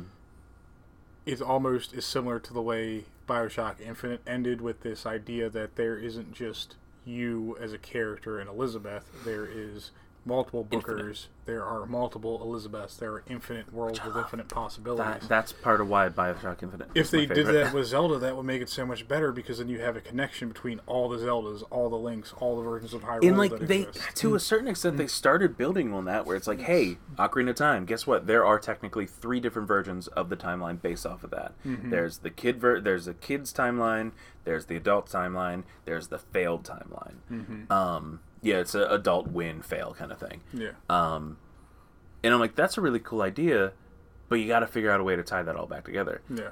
a lot of people within this game, within Breath of the Wild, are compare certain locations between Wind Waker and um, in Breath of the Wild because the world of Breath of the Wild is basically a drained out version of Wind Waker. Yeah. Um, to the point that even, they even found like Outset uh, what what they assume would be Outset Island where you start the game and all that. The fact that Beedle exists the the shopkeeper guy Yeah. to me that was when i saw that i'm like oh that's a straight up. Yeah, that's just connect, 100% connecting him because he wasn't a thing until that game and he wasn't really a thing outside of that i don't Yeah, think. um No, it's just well, that's what I said. If they went with this sort of multiple universes, multiple dimensions kind of thing, I think that would make Zelda as a narrative structure a lot better because then fans wouldn't have to be clamoring to find out okay, this game happened first and then this game happened second. Well, the thing is, we live in a world where Nintendo never planned that to be a thing. No, they they didn't. just kept putting out more games. But that's none of the. You don't look at Mario and be like, oh yeah, he went to Galaxy and then he went to an Here's where it's beneficial to Nintendo, though, is they can capitalize that idea on their next big Zelda project. If it's a Breath I mean, of the Wild are. style It's game, literally Breath of the Wild too. oh yeah, but they capitalize it on a way where Patent name pending. they take that idea and then build an entire narrative in a game around that idea. Instead of just going, oh well, here's another Zelda game with cool shit in it. It's like, no, this Zelda game actually now tells a story about the world that these characters live in, instead of just being the typical hero's journey for the fiftieth time in a Well, row. and that's that's part of why I'm so excited about this new game. Mm-hmm. Um, we don't know anything about it. The only thing that it looks like so far is that something happens to Link, possibly from the shadows and all the shit going on in the Mm-hmm. trailer. Um, that we could be getting human Ganon because that looks very much like if you watch either Ocarina of Time, the, the ending of Ocarina of Time, or the ending of Twilight Princess. The style the, of his costume and everything is very Twilight Princess, where he has where he, he's been stabbed or whatever, mm-hmm. is straight up the exact same spot as in the other games. Hmm. So it's like, oh, is this what has happened? Has this timeline been going on? In his body was hidden away. Now they've found him. He's being released. The big theory, not hope. There's a lot of hope for the fact that Link is not the protagonist. That you are playing as Zelda through this game. Um, and I'm like, I'd be all for it. I'd be all for it. Uh, maybe even playing as choosing your character. I'd be fine with that. I mean, it'd be even better if you choose your character. You get like an A side, B side kind of deal, like Resident Evil. And I think allowing you to play as Zelda, specifically, say the way she plays in games like Smash, opens up new gameplay Well, yeah, I'm just imagining. Get rid of you don't. It's no sword. There's no sword combat. There's no Mm-hmm. sword shield. There's no all of his different items like that. I'm sure you could come up with new ones or adjust You his could old come ones. up with new ones. You could adjust new ones, but but typically, basically, Zelda- you're now so you're sorcery and um, bow and arrow because I think she still used bow and arrow shit. I believe so. But even even if it was just magic, it's like Be all for it. Give us all those magic tools that we have seen her use. Give her powers of the Triforce and stuff like that. Let her be trained and use the training that she was given from the Yes. Sheikah warriors. Sheik And- Sheik, Yes. so she can you know be Sheik at the give her that time. ability and just make her play different than the way Link plays. Change up the whole gameplay dynamic and just make it good. Still, but I'm still okay with it being in a huge open world like Legend Zelda. Maybe they aren't in Hyrule; they are transported to some other dimension, or not dimension, but another world. Like all of one of the last, the last 3DS game was it was Hyrule and Lorule, which was just dark version, but things were different and all that kind of shit. yeah. Um, yeah, I. So it's a good I game. I just love Zelda. You like the game. Oh yeah, Link's Awakening. Link's Awakening is great. Um, So they like they the have basically it. It's beautiful. The like toy aspect. It's very childlike toy it. looking. Um, So it looks like what an 8-bit animator would have made if they had access to today's tech. well, it's kind of like when you see the people that uh, fucking Pokemon. Pokemon. Mm-hmm. The drawings of Pokemon weren't existing before the sprites. They made the Yeah. sprites, and then the artist was like, "All right, let's try this." um, I just want Chubby Pikachu back. He you know he's been working so hard he's got that fit body now. You can't take away the I fit need, pikachu. I need my round boy back. Ah, round boy. That's they keep introducing other round boys. That's the problem. Like this new fucking the new pokemon game has um literally has a i think we talked about it. He literally has a the ability to be hangry. Yeah. he's either stuffed or hangry. Um they did announce a new pokemon. Did you see him it's a new evolution for a Pokemon that had Oh, never had an the evolution. Sirfetch'd. Sirfetch'd. Yeah. His his leek or onion has finally grown, Mm-hmm. and he looks smug as fuck. uh, and I know a lot of people are actually excited because they are. I, I'm surprised at how many people I've seen are huge Farfetch fans. Yeah. It's That's a weird strange. sentence. Well, it's one of those. Farfetch'd is one of those Pokemon that hasn't been very popular as a, a great battle. episode title. It- but it's not popular as like a battle Pokemon. It's not something you stick in your lineup of six to go play PvP Pokemon with. Maybe you will now. Um, same thing with other sort of trendy Pokemon like even Ditto. Not a great PvP Pokemon. Porygon, not a great battle Pokemon. I don't do battle stuff. I just play whatever I need for the game, and then, like hell, I made it through the entirety of X and Y. I can't remember which one I played. Um, with the little the sword dude, no, really. because Oh, I got them in a Wonder Trade. Mm-hmm. I fucking when they introduced Wonder Trade, I'm like, because they, are like, hey, don't just trade random stuff into this, and I'm like, yeah, not gonna do that. just spent like 20 minutes just throwing in. Here's some level one. uh, It was it was know. great before it became a trash repository. Well, the problem is, even when you literally, it'll be like two trash Pokemon, you'll get two trash Pokemon, and then you'll get like, hey, here's a breeded Squirtle, here's a breeded. Like, you, Yes. you would start that game with all the starters. And I love that shit.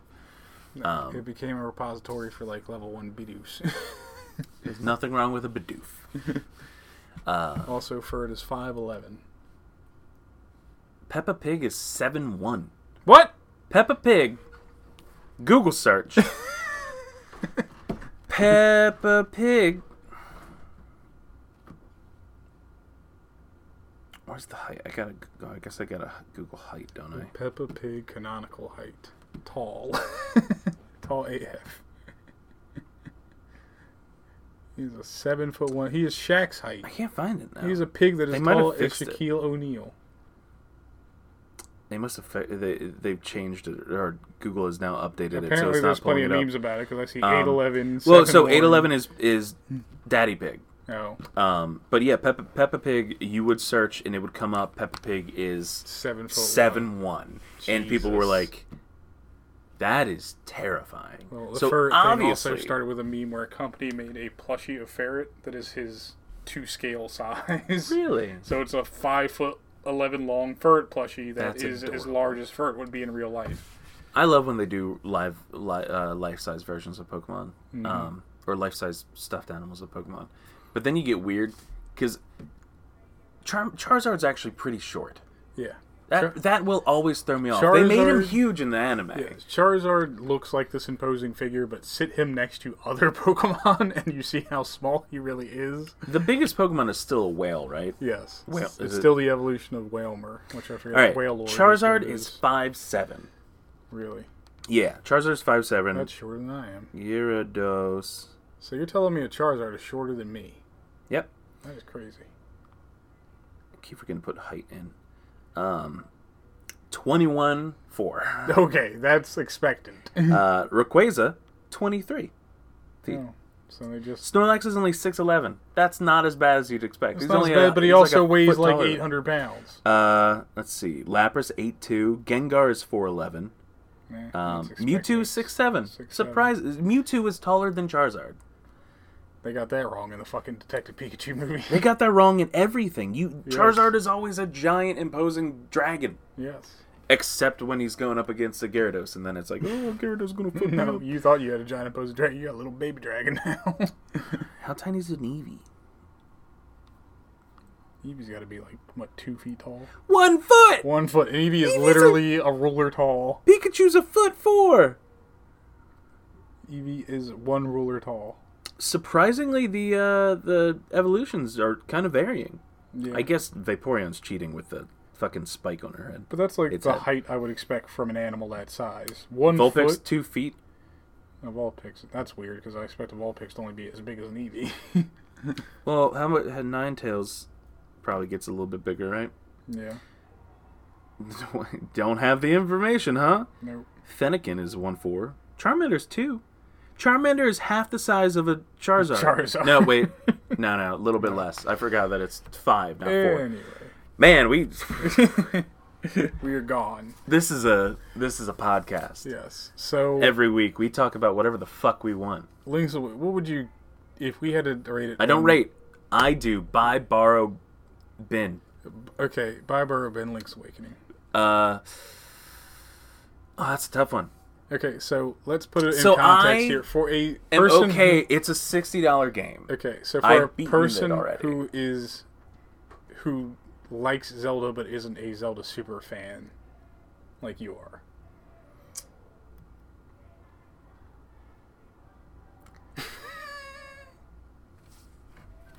I gotta do a thing real quick. Hold on. Your wife is being loud. I, th- I think I can do this from here. My wife.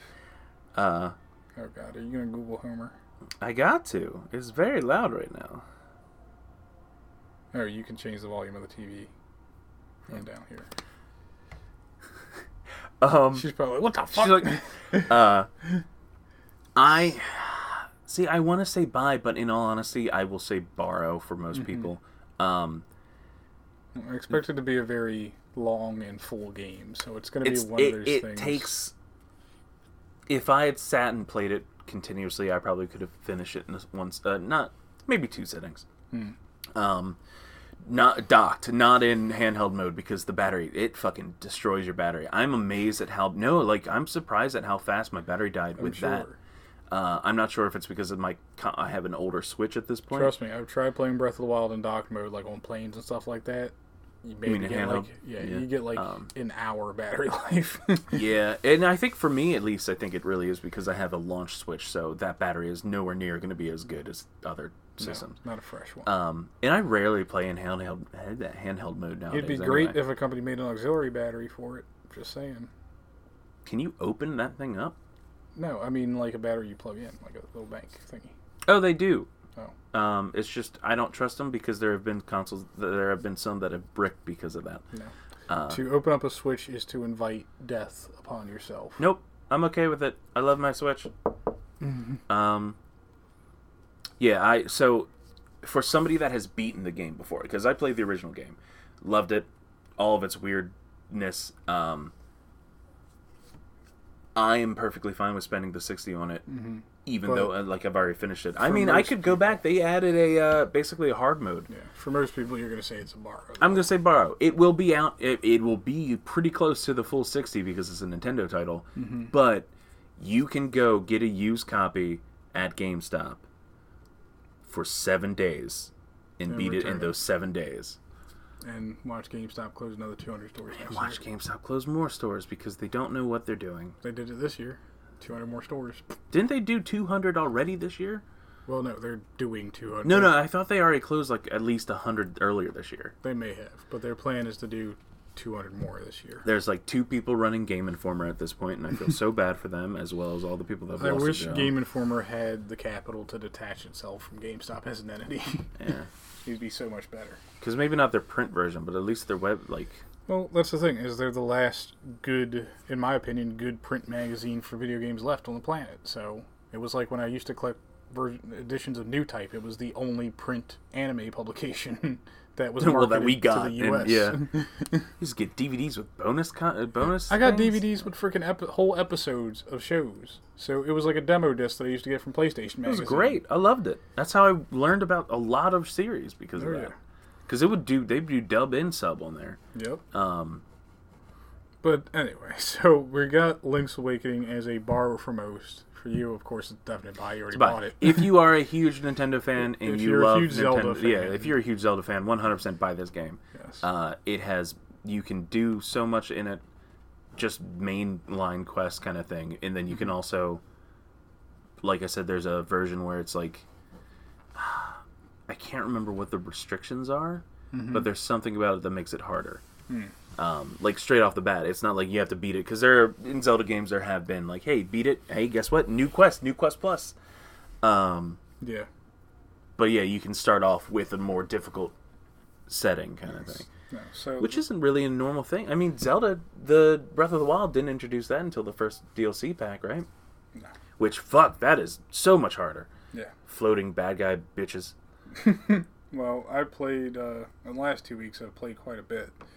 Um, got Gears Five from Game Pass, and it's important to notice they don't call it Gears of War anymore. It's just Gears. I'm so fucking pissed off about that. It ruins the alphabetical Well, listings. It ruins that, and it's also the fact that Gears of War as a title actually meant something to the plot structure of the game, which is Marcus in the original three games is just a soldier.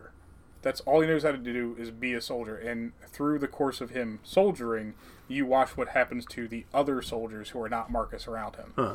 Which is they are quite literally from the COG, the Coalition of Order Governments in the game, thrown into wars that they really have no business being in, and then now it's a war for the survival of humanity, and they are literally like cogs ground by the by the machine of war. Yeah.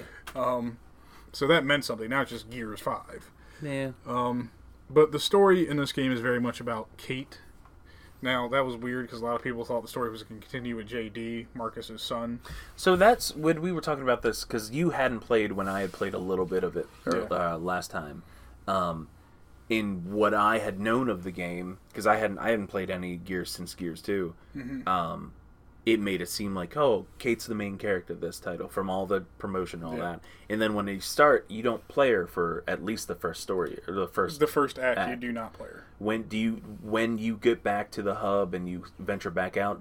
Do you then start yes, playing you as start her? playing Okay. as her. Actually, JD is pretty much removed from the story at that point. Really? Wow. So Up um, just I'm just gonna give fair warning because there's no way to talk about this game and how Have you- bad you it really is without it, spoiling it.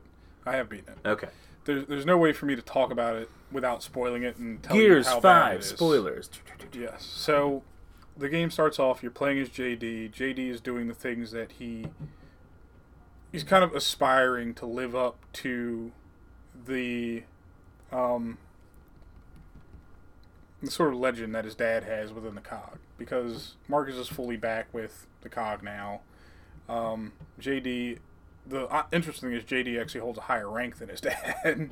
Well, his dad retired, didn't he? At well, one point, he was supposed he basically didn't retire so much as he went AWOL when he married Anya.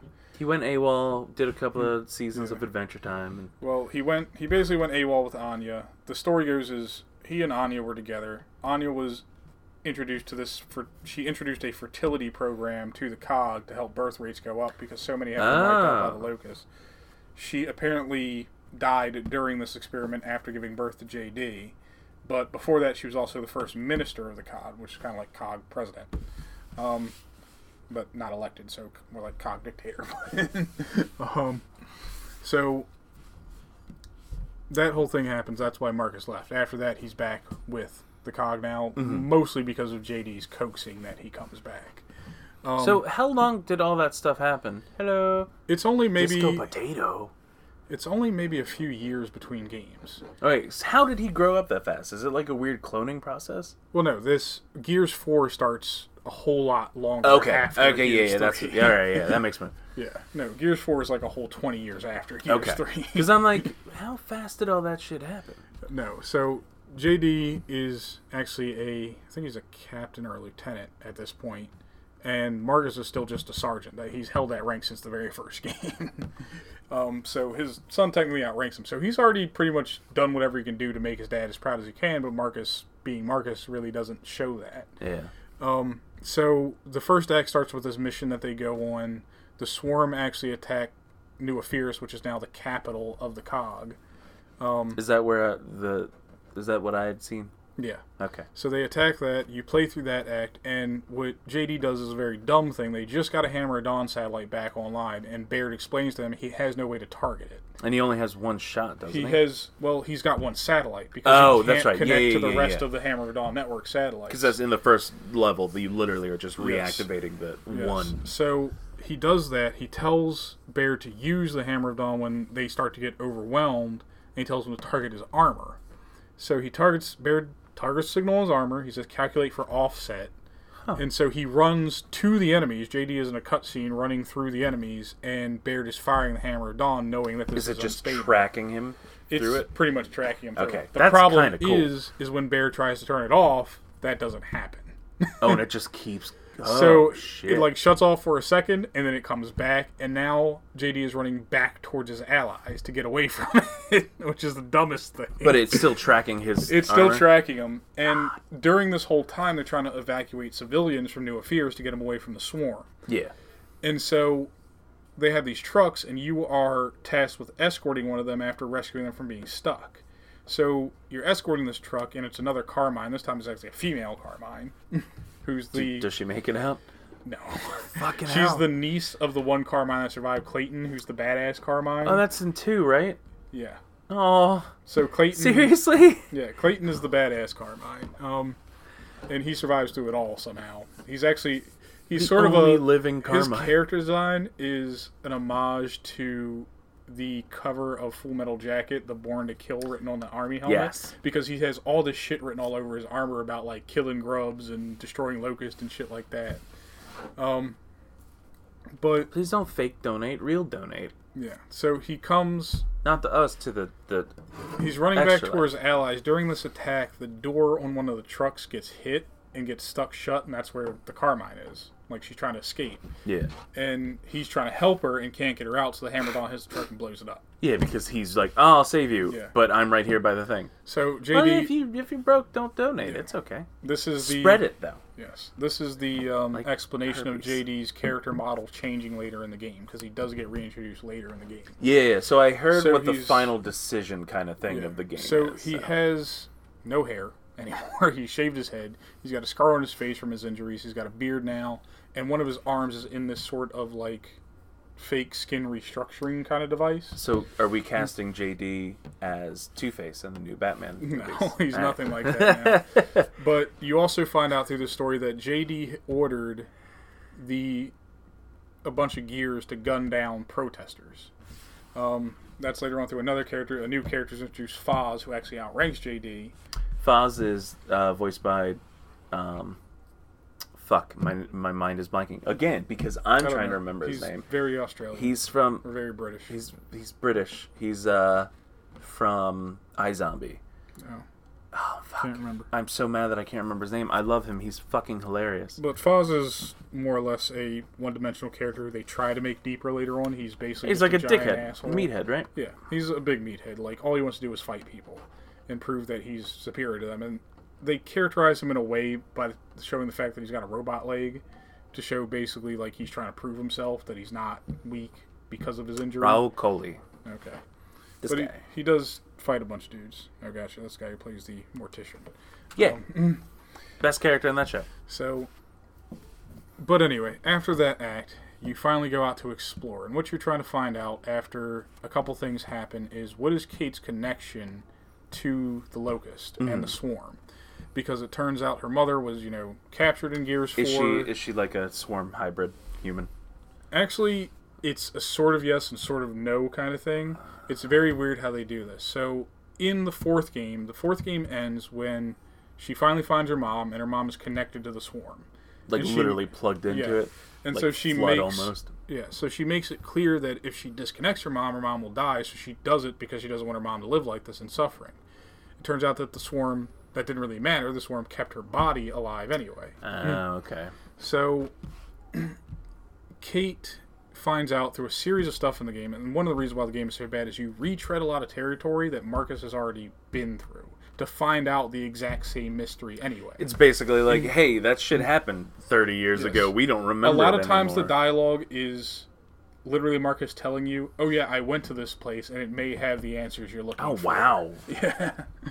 so you do all this from a skiff, which is the vehicle now introduced in the game, which is a cool way. It's- so is the game more open world almost? It is. So there's two major open world sections. One is in an icy sort of tundra kind of place, Mm-hmm. and the other one's in a desert. Okay. So you start in the icy tundra place, which is much larger than the second one, but it gives you the option to like explore, find side missions, get collectibles. You get little components that are upgrades for the robot. Yeah. Um, Dave. well, it's, it starts as Dave, and then it goes back to Jack again. Oh, does it? Go? Okay. All So. Dave gets busted up in the first act. That's right. Yeah, yeah, yeah, So that's actually one of the gameplay mechanics introduced, which is a good gameplay mechanic, but almost entirely useless for the most part, unless you're playing on harder difficulties. Well, you can also have it so the there's an actual character Yes, you can have it as a player. human is playing as the robot. Yes. The thing is, if you do that, then only that person can upgrade Jack. So it's entirely up to them how they play the game. That's annoying. Yeah. Oh no, I guess it makes sense though. Yeah. But Is it drop in, drop out co-op? it is. Okay. So, um, but you play through the game first with just Kate and Del going on sort of this adventure to find out the first batch of secrets. Then mm-hmm. later on, JD and Fahz come back for the second batch when you're in the desert. And JD is trying to sort of redeem himself to his squad after revealing this secret to them that he basically ordered a bunch of people murdered. Yeah. Um, and he quite make he makes that pretty clear right away. He's like, Kate is trying to be mad at him, trying to find a reason to be mad at him, and he just keeps saying, "I'm just here to help." He's like, I'm not here to explain myself or do anything else. Mm-hmm. I just want to help you. It's like, hey, I know I fucked up. I'm just, I'm gonna keep trying. Um, But as you go through this game again, you retread a lot of territory. You do learn some interesting history about Gears lore and the war, the Pendulum Wars that took place before Gears One between the UIR and the COG. Um, so you learn stuff about that. Some of that stuff's interesting. The problem is when you start approaching the ending of the game. Mm-hmm. In the last act, I'll just fast forward through all the junk because it's just more shooting stuff, basically. But in the last act, again, the swarm is attacking New Epirus, and now in a much larger force.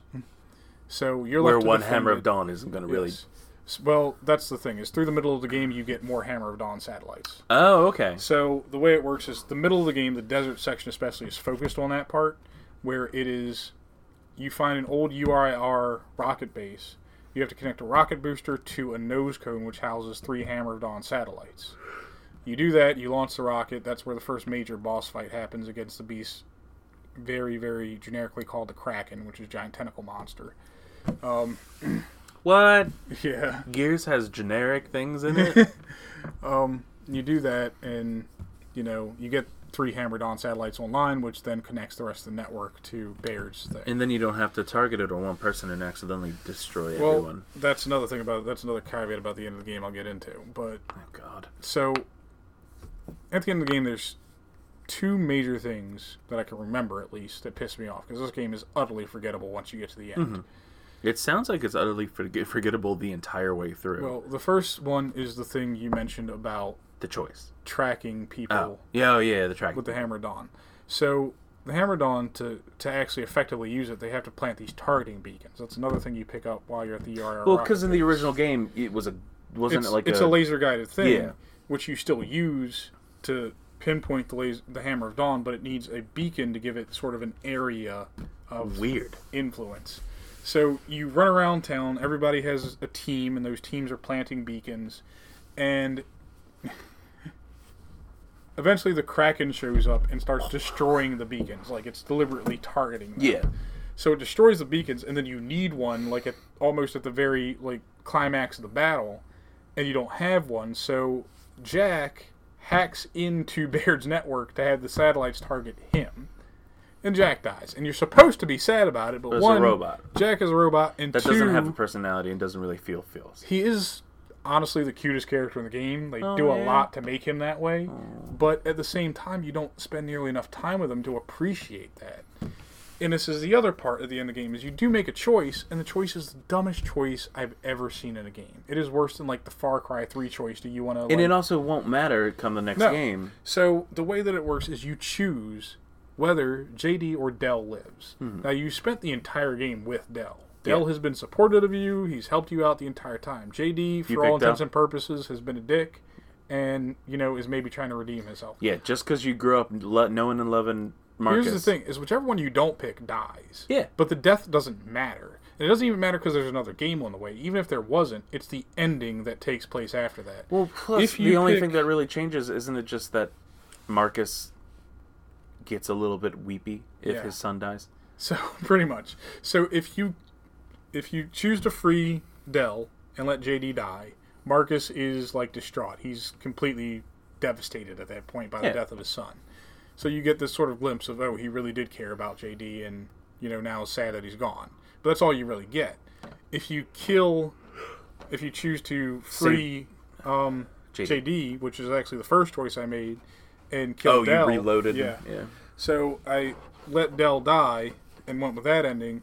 And it's like, okay, well, they hug. Marcus and JD hug, hug it out. And JD, in his own way, kind of lets, he hands over the cog tags of Del to Marcus. And Marcus is like, shit, you know. And sort of comforts him because he knows he's his best friend. Yeah. You actually get a much more emotional ending if you let Del die. Really? Because, like, the next Because scene, people care more about Del than JD. yeah, the next scene is literally you see they're trapped underneath a bunch of rubble, but they're not concerned with escape initially. Mm-hmm. JD is crying his eyes out, Yeah. and they actually put Yeah. like work into rendering his tears in in the game engine. So he is crying on the console because, like I said, on the PC version, it's like if you don't have the greatest, I guess. Yeah. It's like, hey, she, he's looking at a blurry picture of something. Yeah.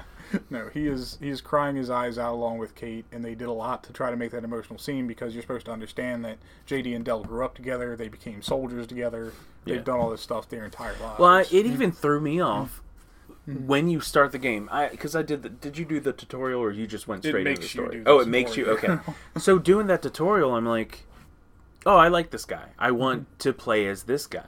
And then once you get into the game, it's like, no, no, no, you get JD. You don't mm-hmm. even have an option. It Yeah. gives you an option, but then it says you no. First player, first player has to play Well, JD. here's the thing about Kate's story and finding out this mystery, her connection to the swarm, right? The person who kills JD or Del is another character, an older character, Myrrah, who was the queen of the Locust, inhabiting the body of Kate's mom. and the way that this works is apparently it's this genetic thing that is passed down from generation to generation.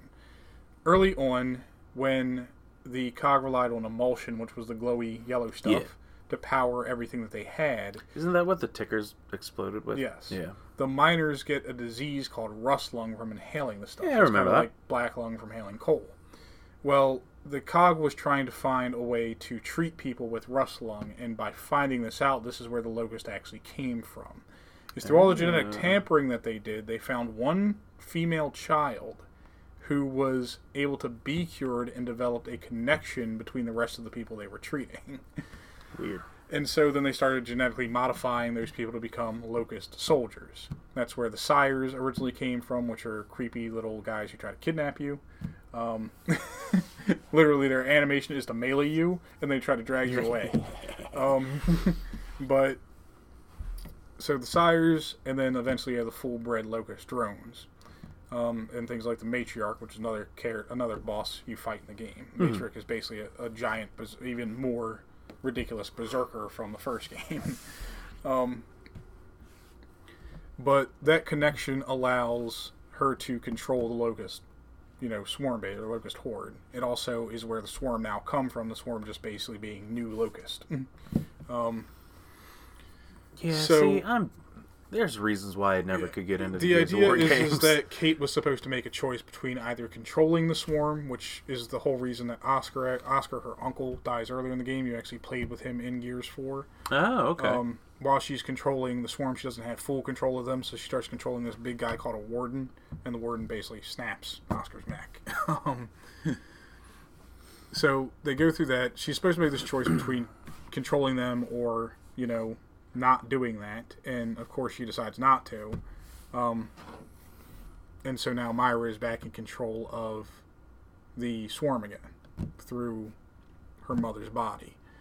It's a ridiculous plot line. It only makes sense if you play the game literally from start to finish, but you will be so bored and so fed up by the end of it, you won't care anymore. All right. So. And the game ends in the way the worst way possible. It's another cliffhanger ending. oh so yeah. it's Okay, like, that's what I was wondering. it's like the game was purposely made to be sequel bait. That's what it was made for. It's the Empire Strike Back of the second Yeah. Gears Mm. trilogy. And it's just Oh. There's nothing in the game, four, nothing five, in the narrative you can you can bother to care about. It's just not there. Jade or Del is literally the best character in the entire game, and by the end of it, you have to make a choice of if he insta dies or not. And if he So, does, it's the more emotionally Yeah, impacting. So that I bet you that is the canon ending. yeah, Um, so same question you asked me about Link Link's Awakening. Mm-hmm. Uh, buy, borrow, bin. I'm gonna say it's a borrow at best, and that's only because of the multiplayer. And here's the fun thing: Mm-hmm. if you have Xbox Game Pass, Yeah. you got this game. Yeah, so you get it for free if you got if you got Game Pass. It's worth playing just for multiplayer. The escape mode, especially with custom maps, can be pretty fun. Um, So the multiplayer still holds up to some of the past multiplayer if you're a fan of gears multiplayer this game gives it to you just as it gave it to you before with a couple new upgrades in the weapon selection Yeah. things like a lancer that now has a grenade launcher on instead of a And- chainsaw You can play as Batista or yeah if you play it before october Halo? 28th you get batista and they already gave everybody a Emile and Kat from Halo Reach. did they has the Terminator one come out too? The Terminator was pre-order DLC. Oh, okay, I'm Yeah. sure they'll make it purchasable at some point. I'm pretty too. sure they will. Um, The best thing is is while the game does have a few microtransactions here and there, it's only in the form of currency, and there are no loot boxes like there were in Gear Four. Oh, I didn't know there were in Gear 4. All right, Hmm. so the other question I had we have now two of the biggest Xbox first party titles Mhm. have hit in their main lines the fifth game. Yeah. Who do you think has done better consistently? No, Halo by far. One hundred percent, right? Okay. Even even with all the complaints people had about Halo Five, I love Halo. Like this, it's a weird fucking story, and it is nowhere near what their advertising uh, advertising went for. That's all on them. One, the advertisements were amazing. They Yeah. looked great, but they in no way no, talked. They in no way touched on the actual story that was happening in the game. nope. Um, I think the reason Halo 5 is so much better is even if people complain about it, the narrative structure in Halo 5 is superior in every way to what it is in Gears 5. Halo tells a consistent story. You have a beginning, you have a middle, you have an end. And that that's so- story flows, the characters make choices based on what they know. And even had- Chief's decisions. While Yes. some people are like, "That's not what Chief would do," I'm like, "What are you talking about?" Chief does He's one literally thing. kept a, a, AI that is beyond its expiration date Yes. for multiple games at this Chief's point. whole choice structure boils down to his indoctrination as a Spartan 2 soldier. Do I protect humanity or do I choose to protect Cortana instead? And now he's come to that point where he can no longer ride the line between both. Well, he also it it's almost like uh, I hate to compare it to fucking uh, MCU movies, Mm-hmm. but it's very Captain America where it's like, hey, I'm working with the government. These are the people that made me the way I am. I believe in them wholeheartedly. Mm-hmm. Oh, they've done some fucked up shit. I am going to support the people that I know and love, even if that person you love is a fucking AI. yeah. But either way, I Whose mean, boobs get bigger with every game, right? they kind of do. they put more clothes on her in Halo 5. yes, yeah. Uh, Which, to say they put more clothes on her, they could have put any piece of clothing on her, and that would have counted as more clothes. Yeah. She's gonna get a physical body next game. well, she has a physical body now. I thought she was still light. Well, she's hard light.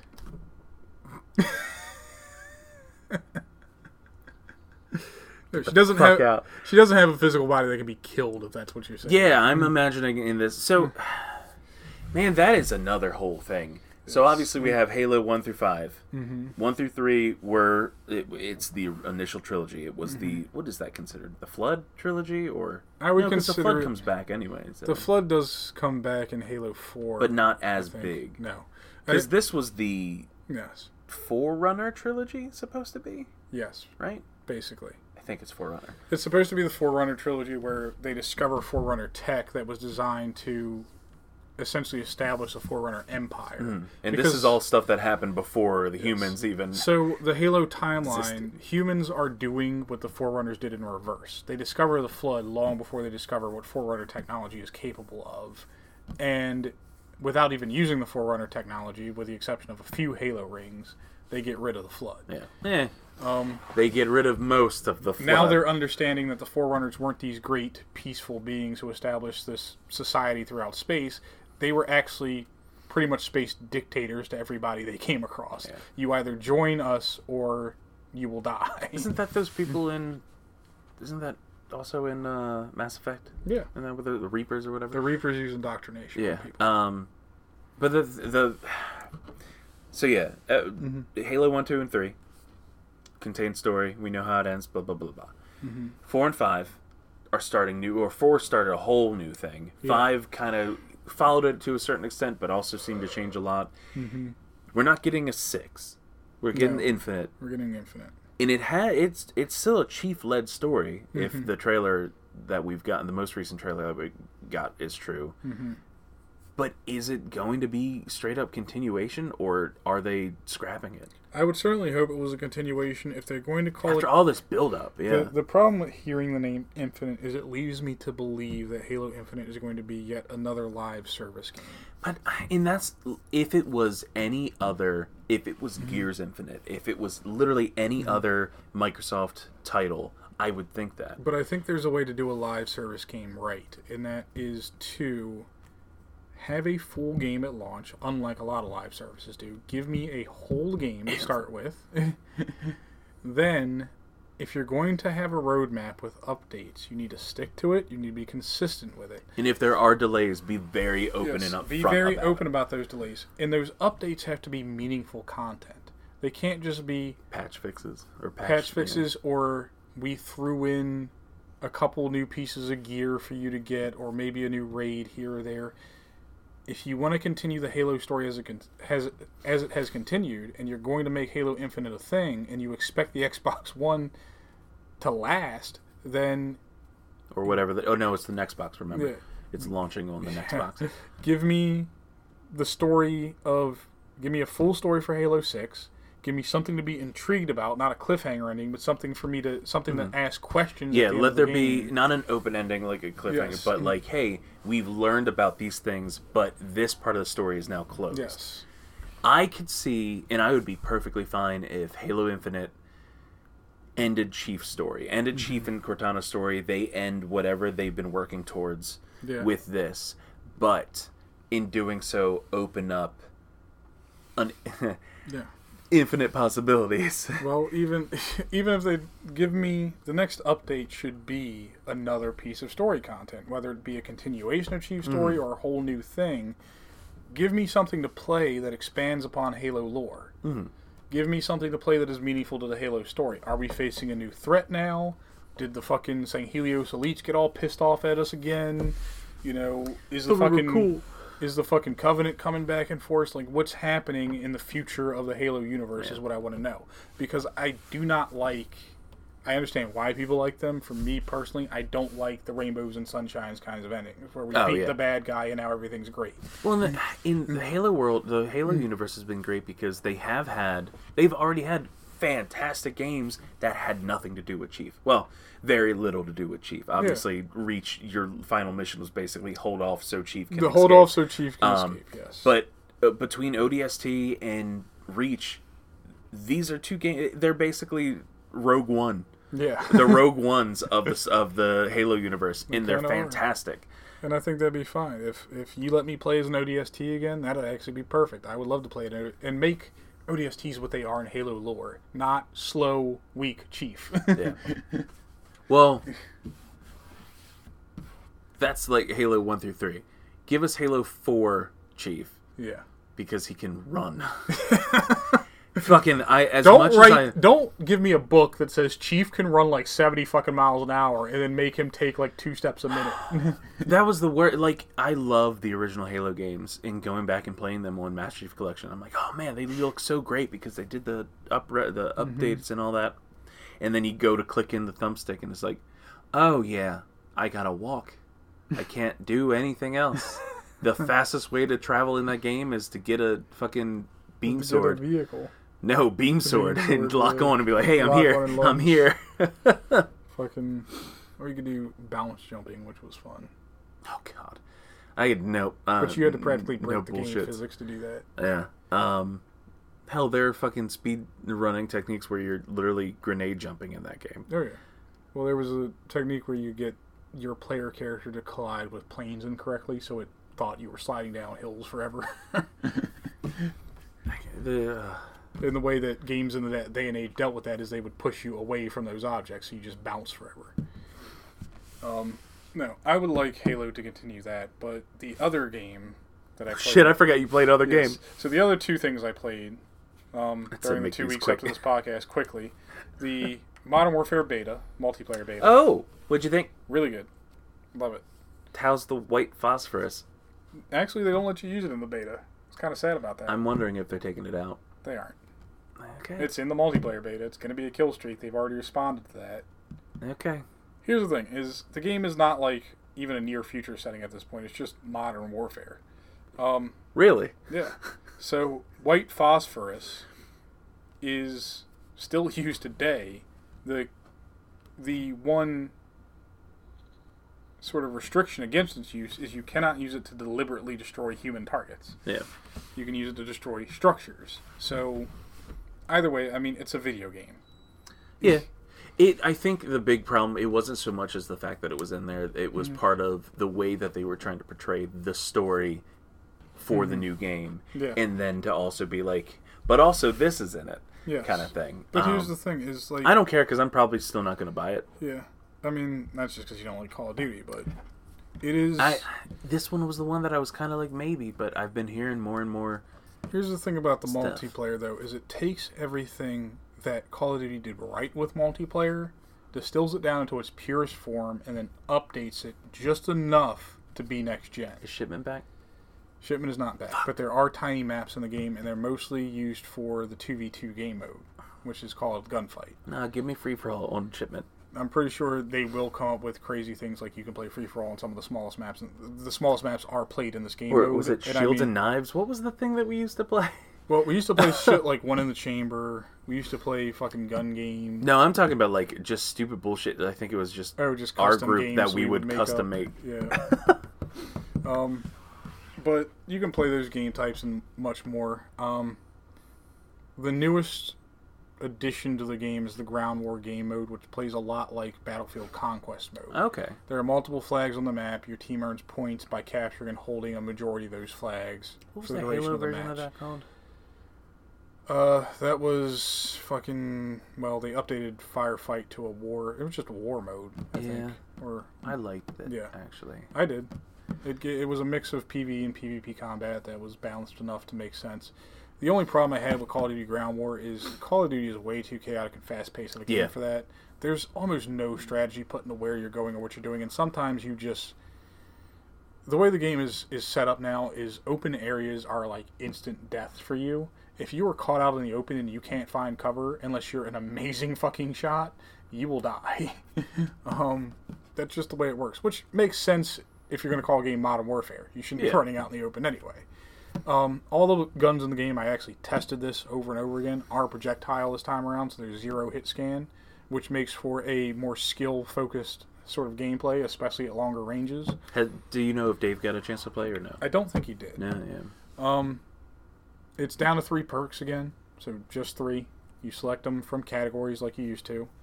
Um, the kill streaks are set up. You have all the way down to two kills now, I think, for the lowest kill streak. That's which is a- cool. It's a personal I radar, which is those. a tiny.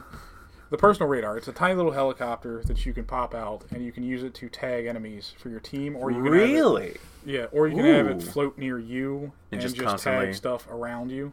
Um, the thing is, actually is really it's it's super weak. Like everyone hears when you're putting it up. Literally, the enemy team. If you're on the there's a- enemy oh. team, you'll hear enemy personal radar, and I just aim a rocket launcher up in the air and blow the thing up. Oh, it's got to be a rocket launcher. You can't just like. You can pistol- shoot it. It's, Is it like a decent size and decently height in the air? Yeah, when it's first summoned, it comes like from way up. Okay, so, cool. So it's not like a cheese thing where you can just pop it up and go. Um, It's nice to hear you excited about another man, uh, another Call of Duty. yeah, I'm excited about this one bit. because again, it's it's Call of Duty in a pure Boots form. on the ground. It's not even boots on the ground. I don't care. The thing is, is even though you say boots on the ground, the map design in this one is phenomenal because there's so much more verticality this Yeah. time. Boots on the ground. The reason I used to hate boots on the ground is boots on You the know, ground. said it just to fuck you, I know, but the reason that I hated it is because it wasn't boots on the ground. It was a placeholder for feet glued to the fucking floor, which is everything had to take place on one fucking level plane. Yeah. That's what people consider skill-based gameplay. Is if every if everybody literally isn't on this level, then someone's hacking or camping or fucking up the game. No, it. I like a game where you have to pay attention to your surroundings, and this one makes you do that. One of the biggest changes to multiplayer gameplay that I didn't notice for the longest time, which made me suck when I first started, was the way pings on the map work now. Every time someone used to shoot without a suppressor, you got a ping on your You see- mini yeah. map of where they were. It's different now. You have a compass at the top of your map, um, one of those sliding ones that just goes, Yeah. shows you which direction you're facing, and the pings appear on that compass instead of on the mini map. So you only have a Oh. direction If you're looking where in the the gun fi- fire is going. so if you, so it really is. You have to pay attention audibly. Yes, To be like, oh, I hear that, and then it's if and you're all looking. you get is a directional cue of where that fire came from. You aren't given an idea of exactly Yeah. on the map where they are. that's kind of cool. Yes, so you have that. That's a huge change to the way the game is played. The no hit scan is a huge change. So what does the mini map show at this point? The the map shows itself. the environment. It'll show certain kill streaks on there, the radius of those kill streaks. Are, and I'm sure are there still when you have when you have kill UAVs streaks? and yeah, stuff yeah. up, yes, it will show Okay. enemies on the map for you. Um, but the way classes are done now, like I said, is three perks: one lethal, one tactical, unless you perk to get more. Your primary weapon can be can be given up to five attachments this time. There's no more pick 10 system where you just get 10 items on a class and go. Mm-hmm. It is five attachments per weapon if you want those attachments, and every attachment has a benefit and a drawback to it. Okay. So you can't was- just take like an AK, throw a drum mag on it and a vertical grip on it, and just run around and Wasn't spray that- everybody down. Was that Modern Warfare 2 that had that? I believe so. But Advanced Warfare also kind of had that uh, Yeah. with certain attachments. But the attachments give you a benefit and a drawback. So say you put like a medium range scope on there, like an ACOG on your gun, you'll have better accuracy overall, but your gun is going to take longer to aim. Well, that's like I remember with the suppressor. It was like, yeah, it won't be, the, it won't be as loud, but your uh, Your damage is yeah, the, significantly was it the nerfed. damage? I couldn't remember. If it was distance or damage. or Well, the way they displayed it in the menu was range, but if you actually tested it in game, it, it was damage. Okay. So it was like you're basically it took three quarters as much damage to kill somebody, three quarters more damage it would than it would normally take. Um, but you've got those neat little tweaks to the way classes set up now. So those tweaks again are Modern Warfare back to what it was originally. Yeah. Back when I actually enjoyed playing So- Call of Duty games. Yeah, so you've got those changes to it. Um, again, the maps are.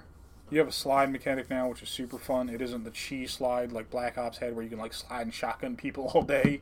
It's more of like a, Can I need sh- to can get. you shoot anymore at, while you can shoot while? Yeah. sliding, but it is extremely inaccurate, and even while aiming down. Like in reality. Yes. and it is more of a oh shit, I need to get away from someone trying to kill me move. okay. So you've got those little things. I'm sure I'll be thrilled when the game is fully launched and I get to play the campaign because I love COD campaigns.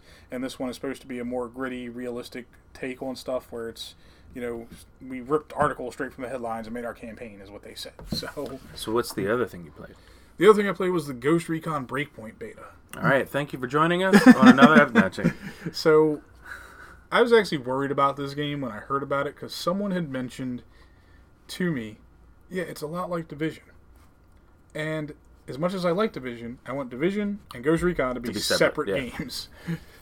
Yeah. Um, Especially when they're all fucking Tom Clancy. Don't make it Tom Clancy the game. No, what I like about this one is yes, there are more RPG elements than, in it than there were in Wildlands. Does it still feel kind of so? Wildlands to me felt like Tom Clancy Far Cry. It kind of is Tom Clancy Far Cry, but the benefit of that is your ability to use real world squad tactics to approach situations in game. If you know how to read, say, a topical tap- tactical map, a topographical tactical yeah, map, yeah. you can find out how to navigate in this game pretty well. You can find out where high ground around a point you're attacking is. You can find out where low points That's are. You can actually read the map and figure this stuff out. If you know distances to targets, which the game pretty much gives you once you tag them, Mm-hmm. You can snipe really effectively by knowing, okay, this many mil dots on my scope is this distance in real life. And do, does it have like the bull drop and everything? Oh yeah, like that? it's Okay. got all that. So like, you're not going to hit somebody from hundred meters away with your SMG because your bullets are going to drop off too fast. They lack the. What if you shoot up here while they're volley straight fire is not a thing anymore? but what I could do is say, if I need to take like a really risky shot from like 500 meters away, I can actually count that in a scope, and I can equip a different scope if I need to, and then count that differently of how it's zeroed to the target, knowing where my bullet's going to impact. okay. So I can do all of that and get the perfect shots in. And that was kind of what Wildlands had too, is you could get those ridiculously insane sniper shots in. You could use real world stealth tactics to get in and out of places because it is set up very much as a tactical simulation game. Um, you have a squad of maybe four dudes if you've got a full party going against potentially 20 dudes. And you still have when you're playing on your own. It's is it still three uh, computer squad mates? No, actually. No, They okay. removed that. So there's no more computer squad mates. What they replaced those with are things like what you used to do with your squads is sync shots. So you could tag yeah. enemies. It's like, hey, I got this guy. You get those. Yeah. Yeah, yeah. you could tell them to all shoot them at the same time, drop a bunch of dudes. At I always once. thought that was a really cool idea. They replaced these with these because you're kind of in a near future setting now. With a you're on an island that a tech company is sort of taken over. Mm-hmm. Um, you've got these um, sync shot drones, so you have a limited number of them. And the way the sync shot drones work is they're almost like grenades. You tag an enemy, you press left bumper to throw the drone out, and it floats over their head. And then when you take your shot or command them to detonate, they kill whoever they're on. oh, okay. So the way, say I've got like a heavy, for example, he's wearing a helmet, so I've got to take two shots at him at least to kill him. because the first shot knocks his helmet off, the second shot goes to his brain. Um, but guys like assault guys, they're fairly easy to kill. They're not wearing a whole lot of armor. If Yeah. Shoot them in the head, they're gone. But say I've got ten of those guys, and like five of them are looking one way and five of them are looking another way, and I've got to get into the area that they're protecting. Well, I've got to take out at least five on one side. What I can do is use my sync shot drones to help me accomplish that task by tagging a bunch of guys first. Whichever one is untagged is the one I'm going to shoot, and my sync shot drones will take out the rest. So I've got all. Are that they done. explosive or are they actually just like a bullet? They're like a bullet. They basically, it's kind of weird because the way it looks in the little slow mo tutorial video they give you is like they are boring inside of people. Oh. Which I'm like, this does not seem stealthy in the least. This Do they person is have- in agony. Do they have? Is there like an upgrade that you've seen that it's like, hey, you can make an, an explosive drone or something like that? I haven't seen any of that. The game does emphasize some crafting stuff in it. You can craft like medicine for yourself. that That's right. This you- is all Ubisoft, so they all Yeah. do. They all have gone towards that a lot, Yeah. which I'm okay with. I, it, I enjoy it that. gives you thing. The crafting can give you certain bonuses and stuff like that, like say enhanced stamina or ability to resist injury more. Um, injuries is a big part of this game now, so you have a health bar like you normally would, Yeah. But you can also become injured, which nerfs your health bar. You have minor, major, Like and Fallout. critical injuries. Um, say you take a bunch of shots at once. Maybe you'll get like a leg as a minor injury, and your character will start limping. You can't sprint Oh, anymore. Um, if you Gotta take, take a stim pack. a lot more damage, you'll have a major injury. Your character's going to be a lot more sluggish. It's going to use up a lot more stamina just trying to get around. Your aim's going to be thrown off. All kind of stuff. And what does it take to get that back? Um, you have to use either bandages, which are infinite, but they take a very long time to heal you because you have to wrap up each individual injury. Oh, wow. Um, or you can use a stim, which you have a limited number of. oh, it really is a stim pack. I was just making a joke because of Fallout. so you can use a stim. Um, no, this isn't a game where you get shot in your fucking chest and then pull your pinky back into place. Ah. um, but you have those injuries. Critical injuries are basically you were on the cusp of death at that Yeah. point. Like if you don't heal, the next strong gust of wind is going to destroy you. um, just but- playing a run around. It's uh, it's fall, so Yes. leaves are coming. Just one leaf. But oh no! they've also set it up where there's scenarios in the game where you may have to endure those kind of injuries until the situation Oh. becomes safer for you. So what you played is it like a snippet of the single player, or is it it's a snippet of the entire game, actually. really? Okay. So what you get is you do get the PvP mode included in the beta, so you can mess around with that if you want.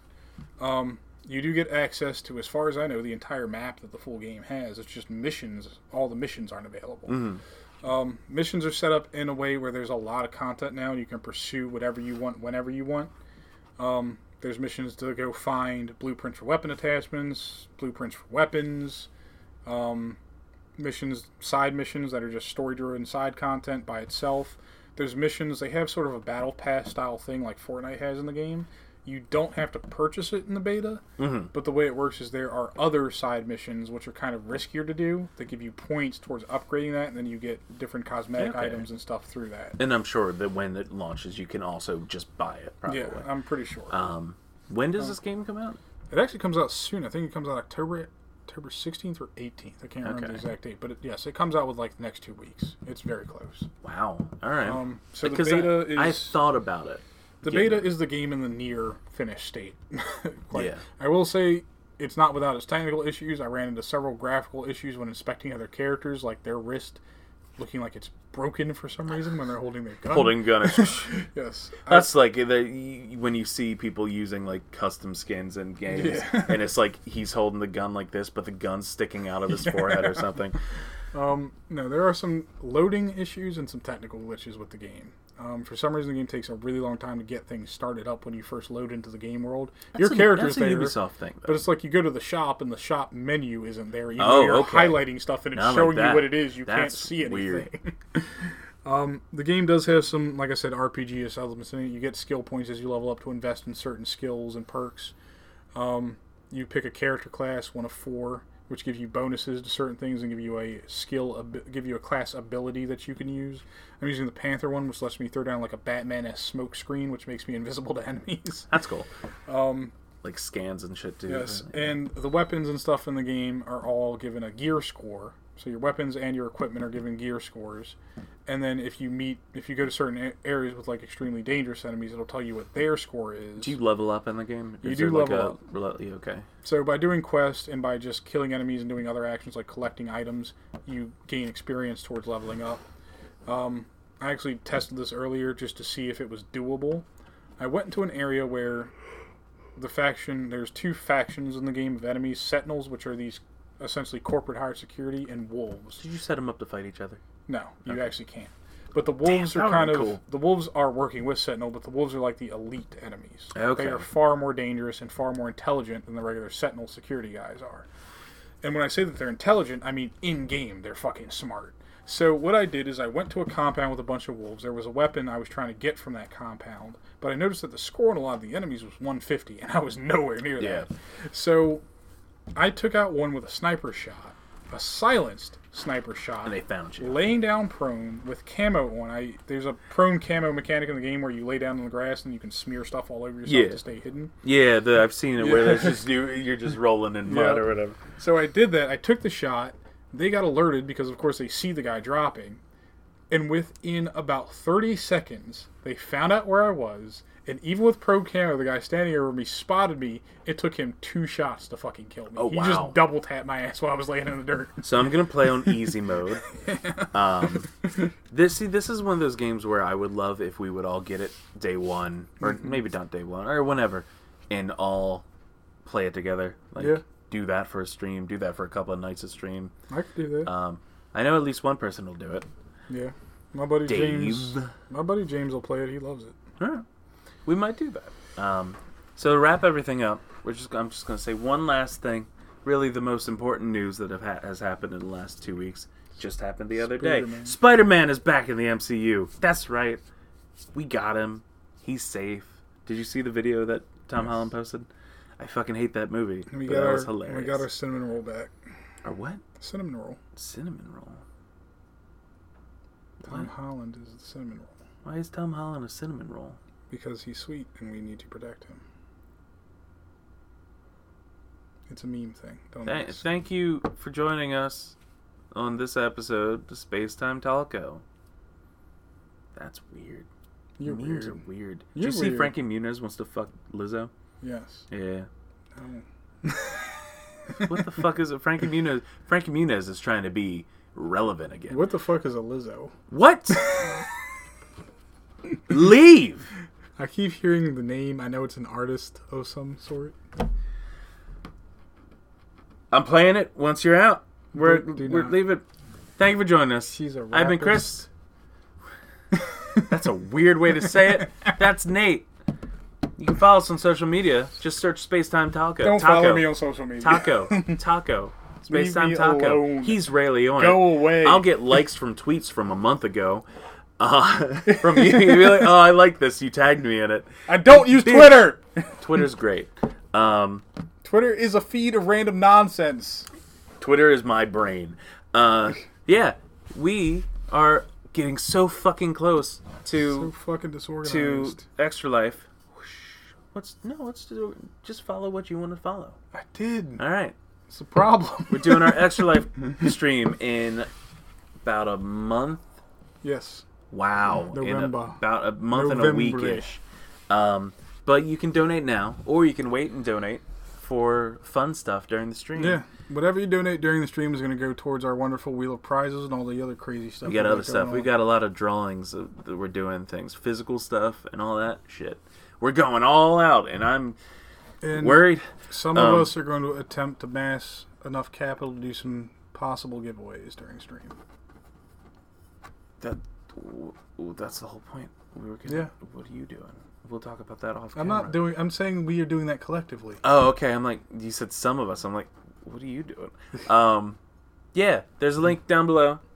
Uh, if you're on Twitch, it'll also be in the description of the YouTube video. Yep. Uh, And I think it's also on our in the. Facebook page. Yeah, pinned on Facebook page. Yay! Or you can just go to spacetimetaco.com slash extra life.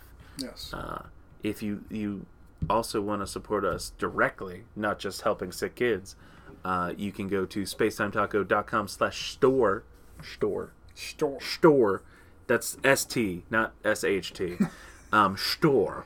The store. It's the store. The store. Um, I'm Sean. Connery. Sean Connery. What time do you want to meet for lunch? Tennis. it's like when do you want to go to Wimbledon? Tennis. Uh, go inside and play video games. Jesus. Ugh. That was only Did I knock something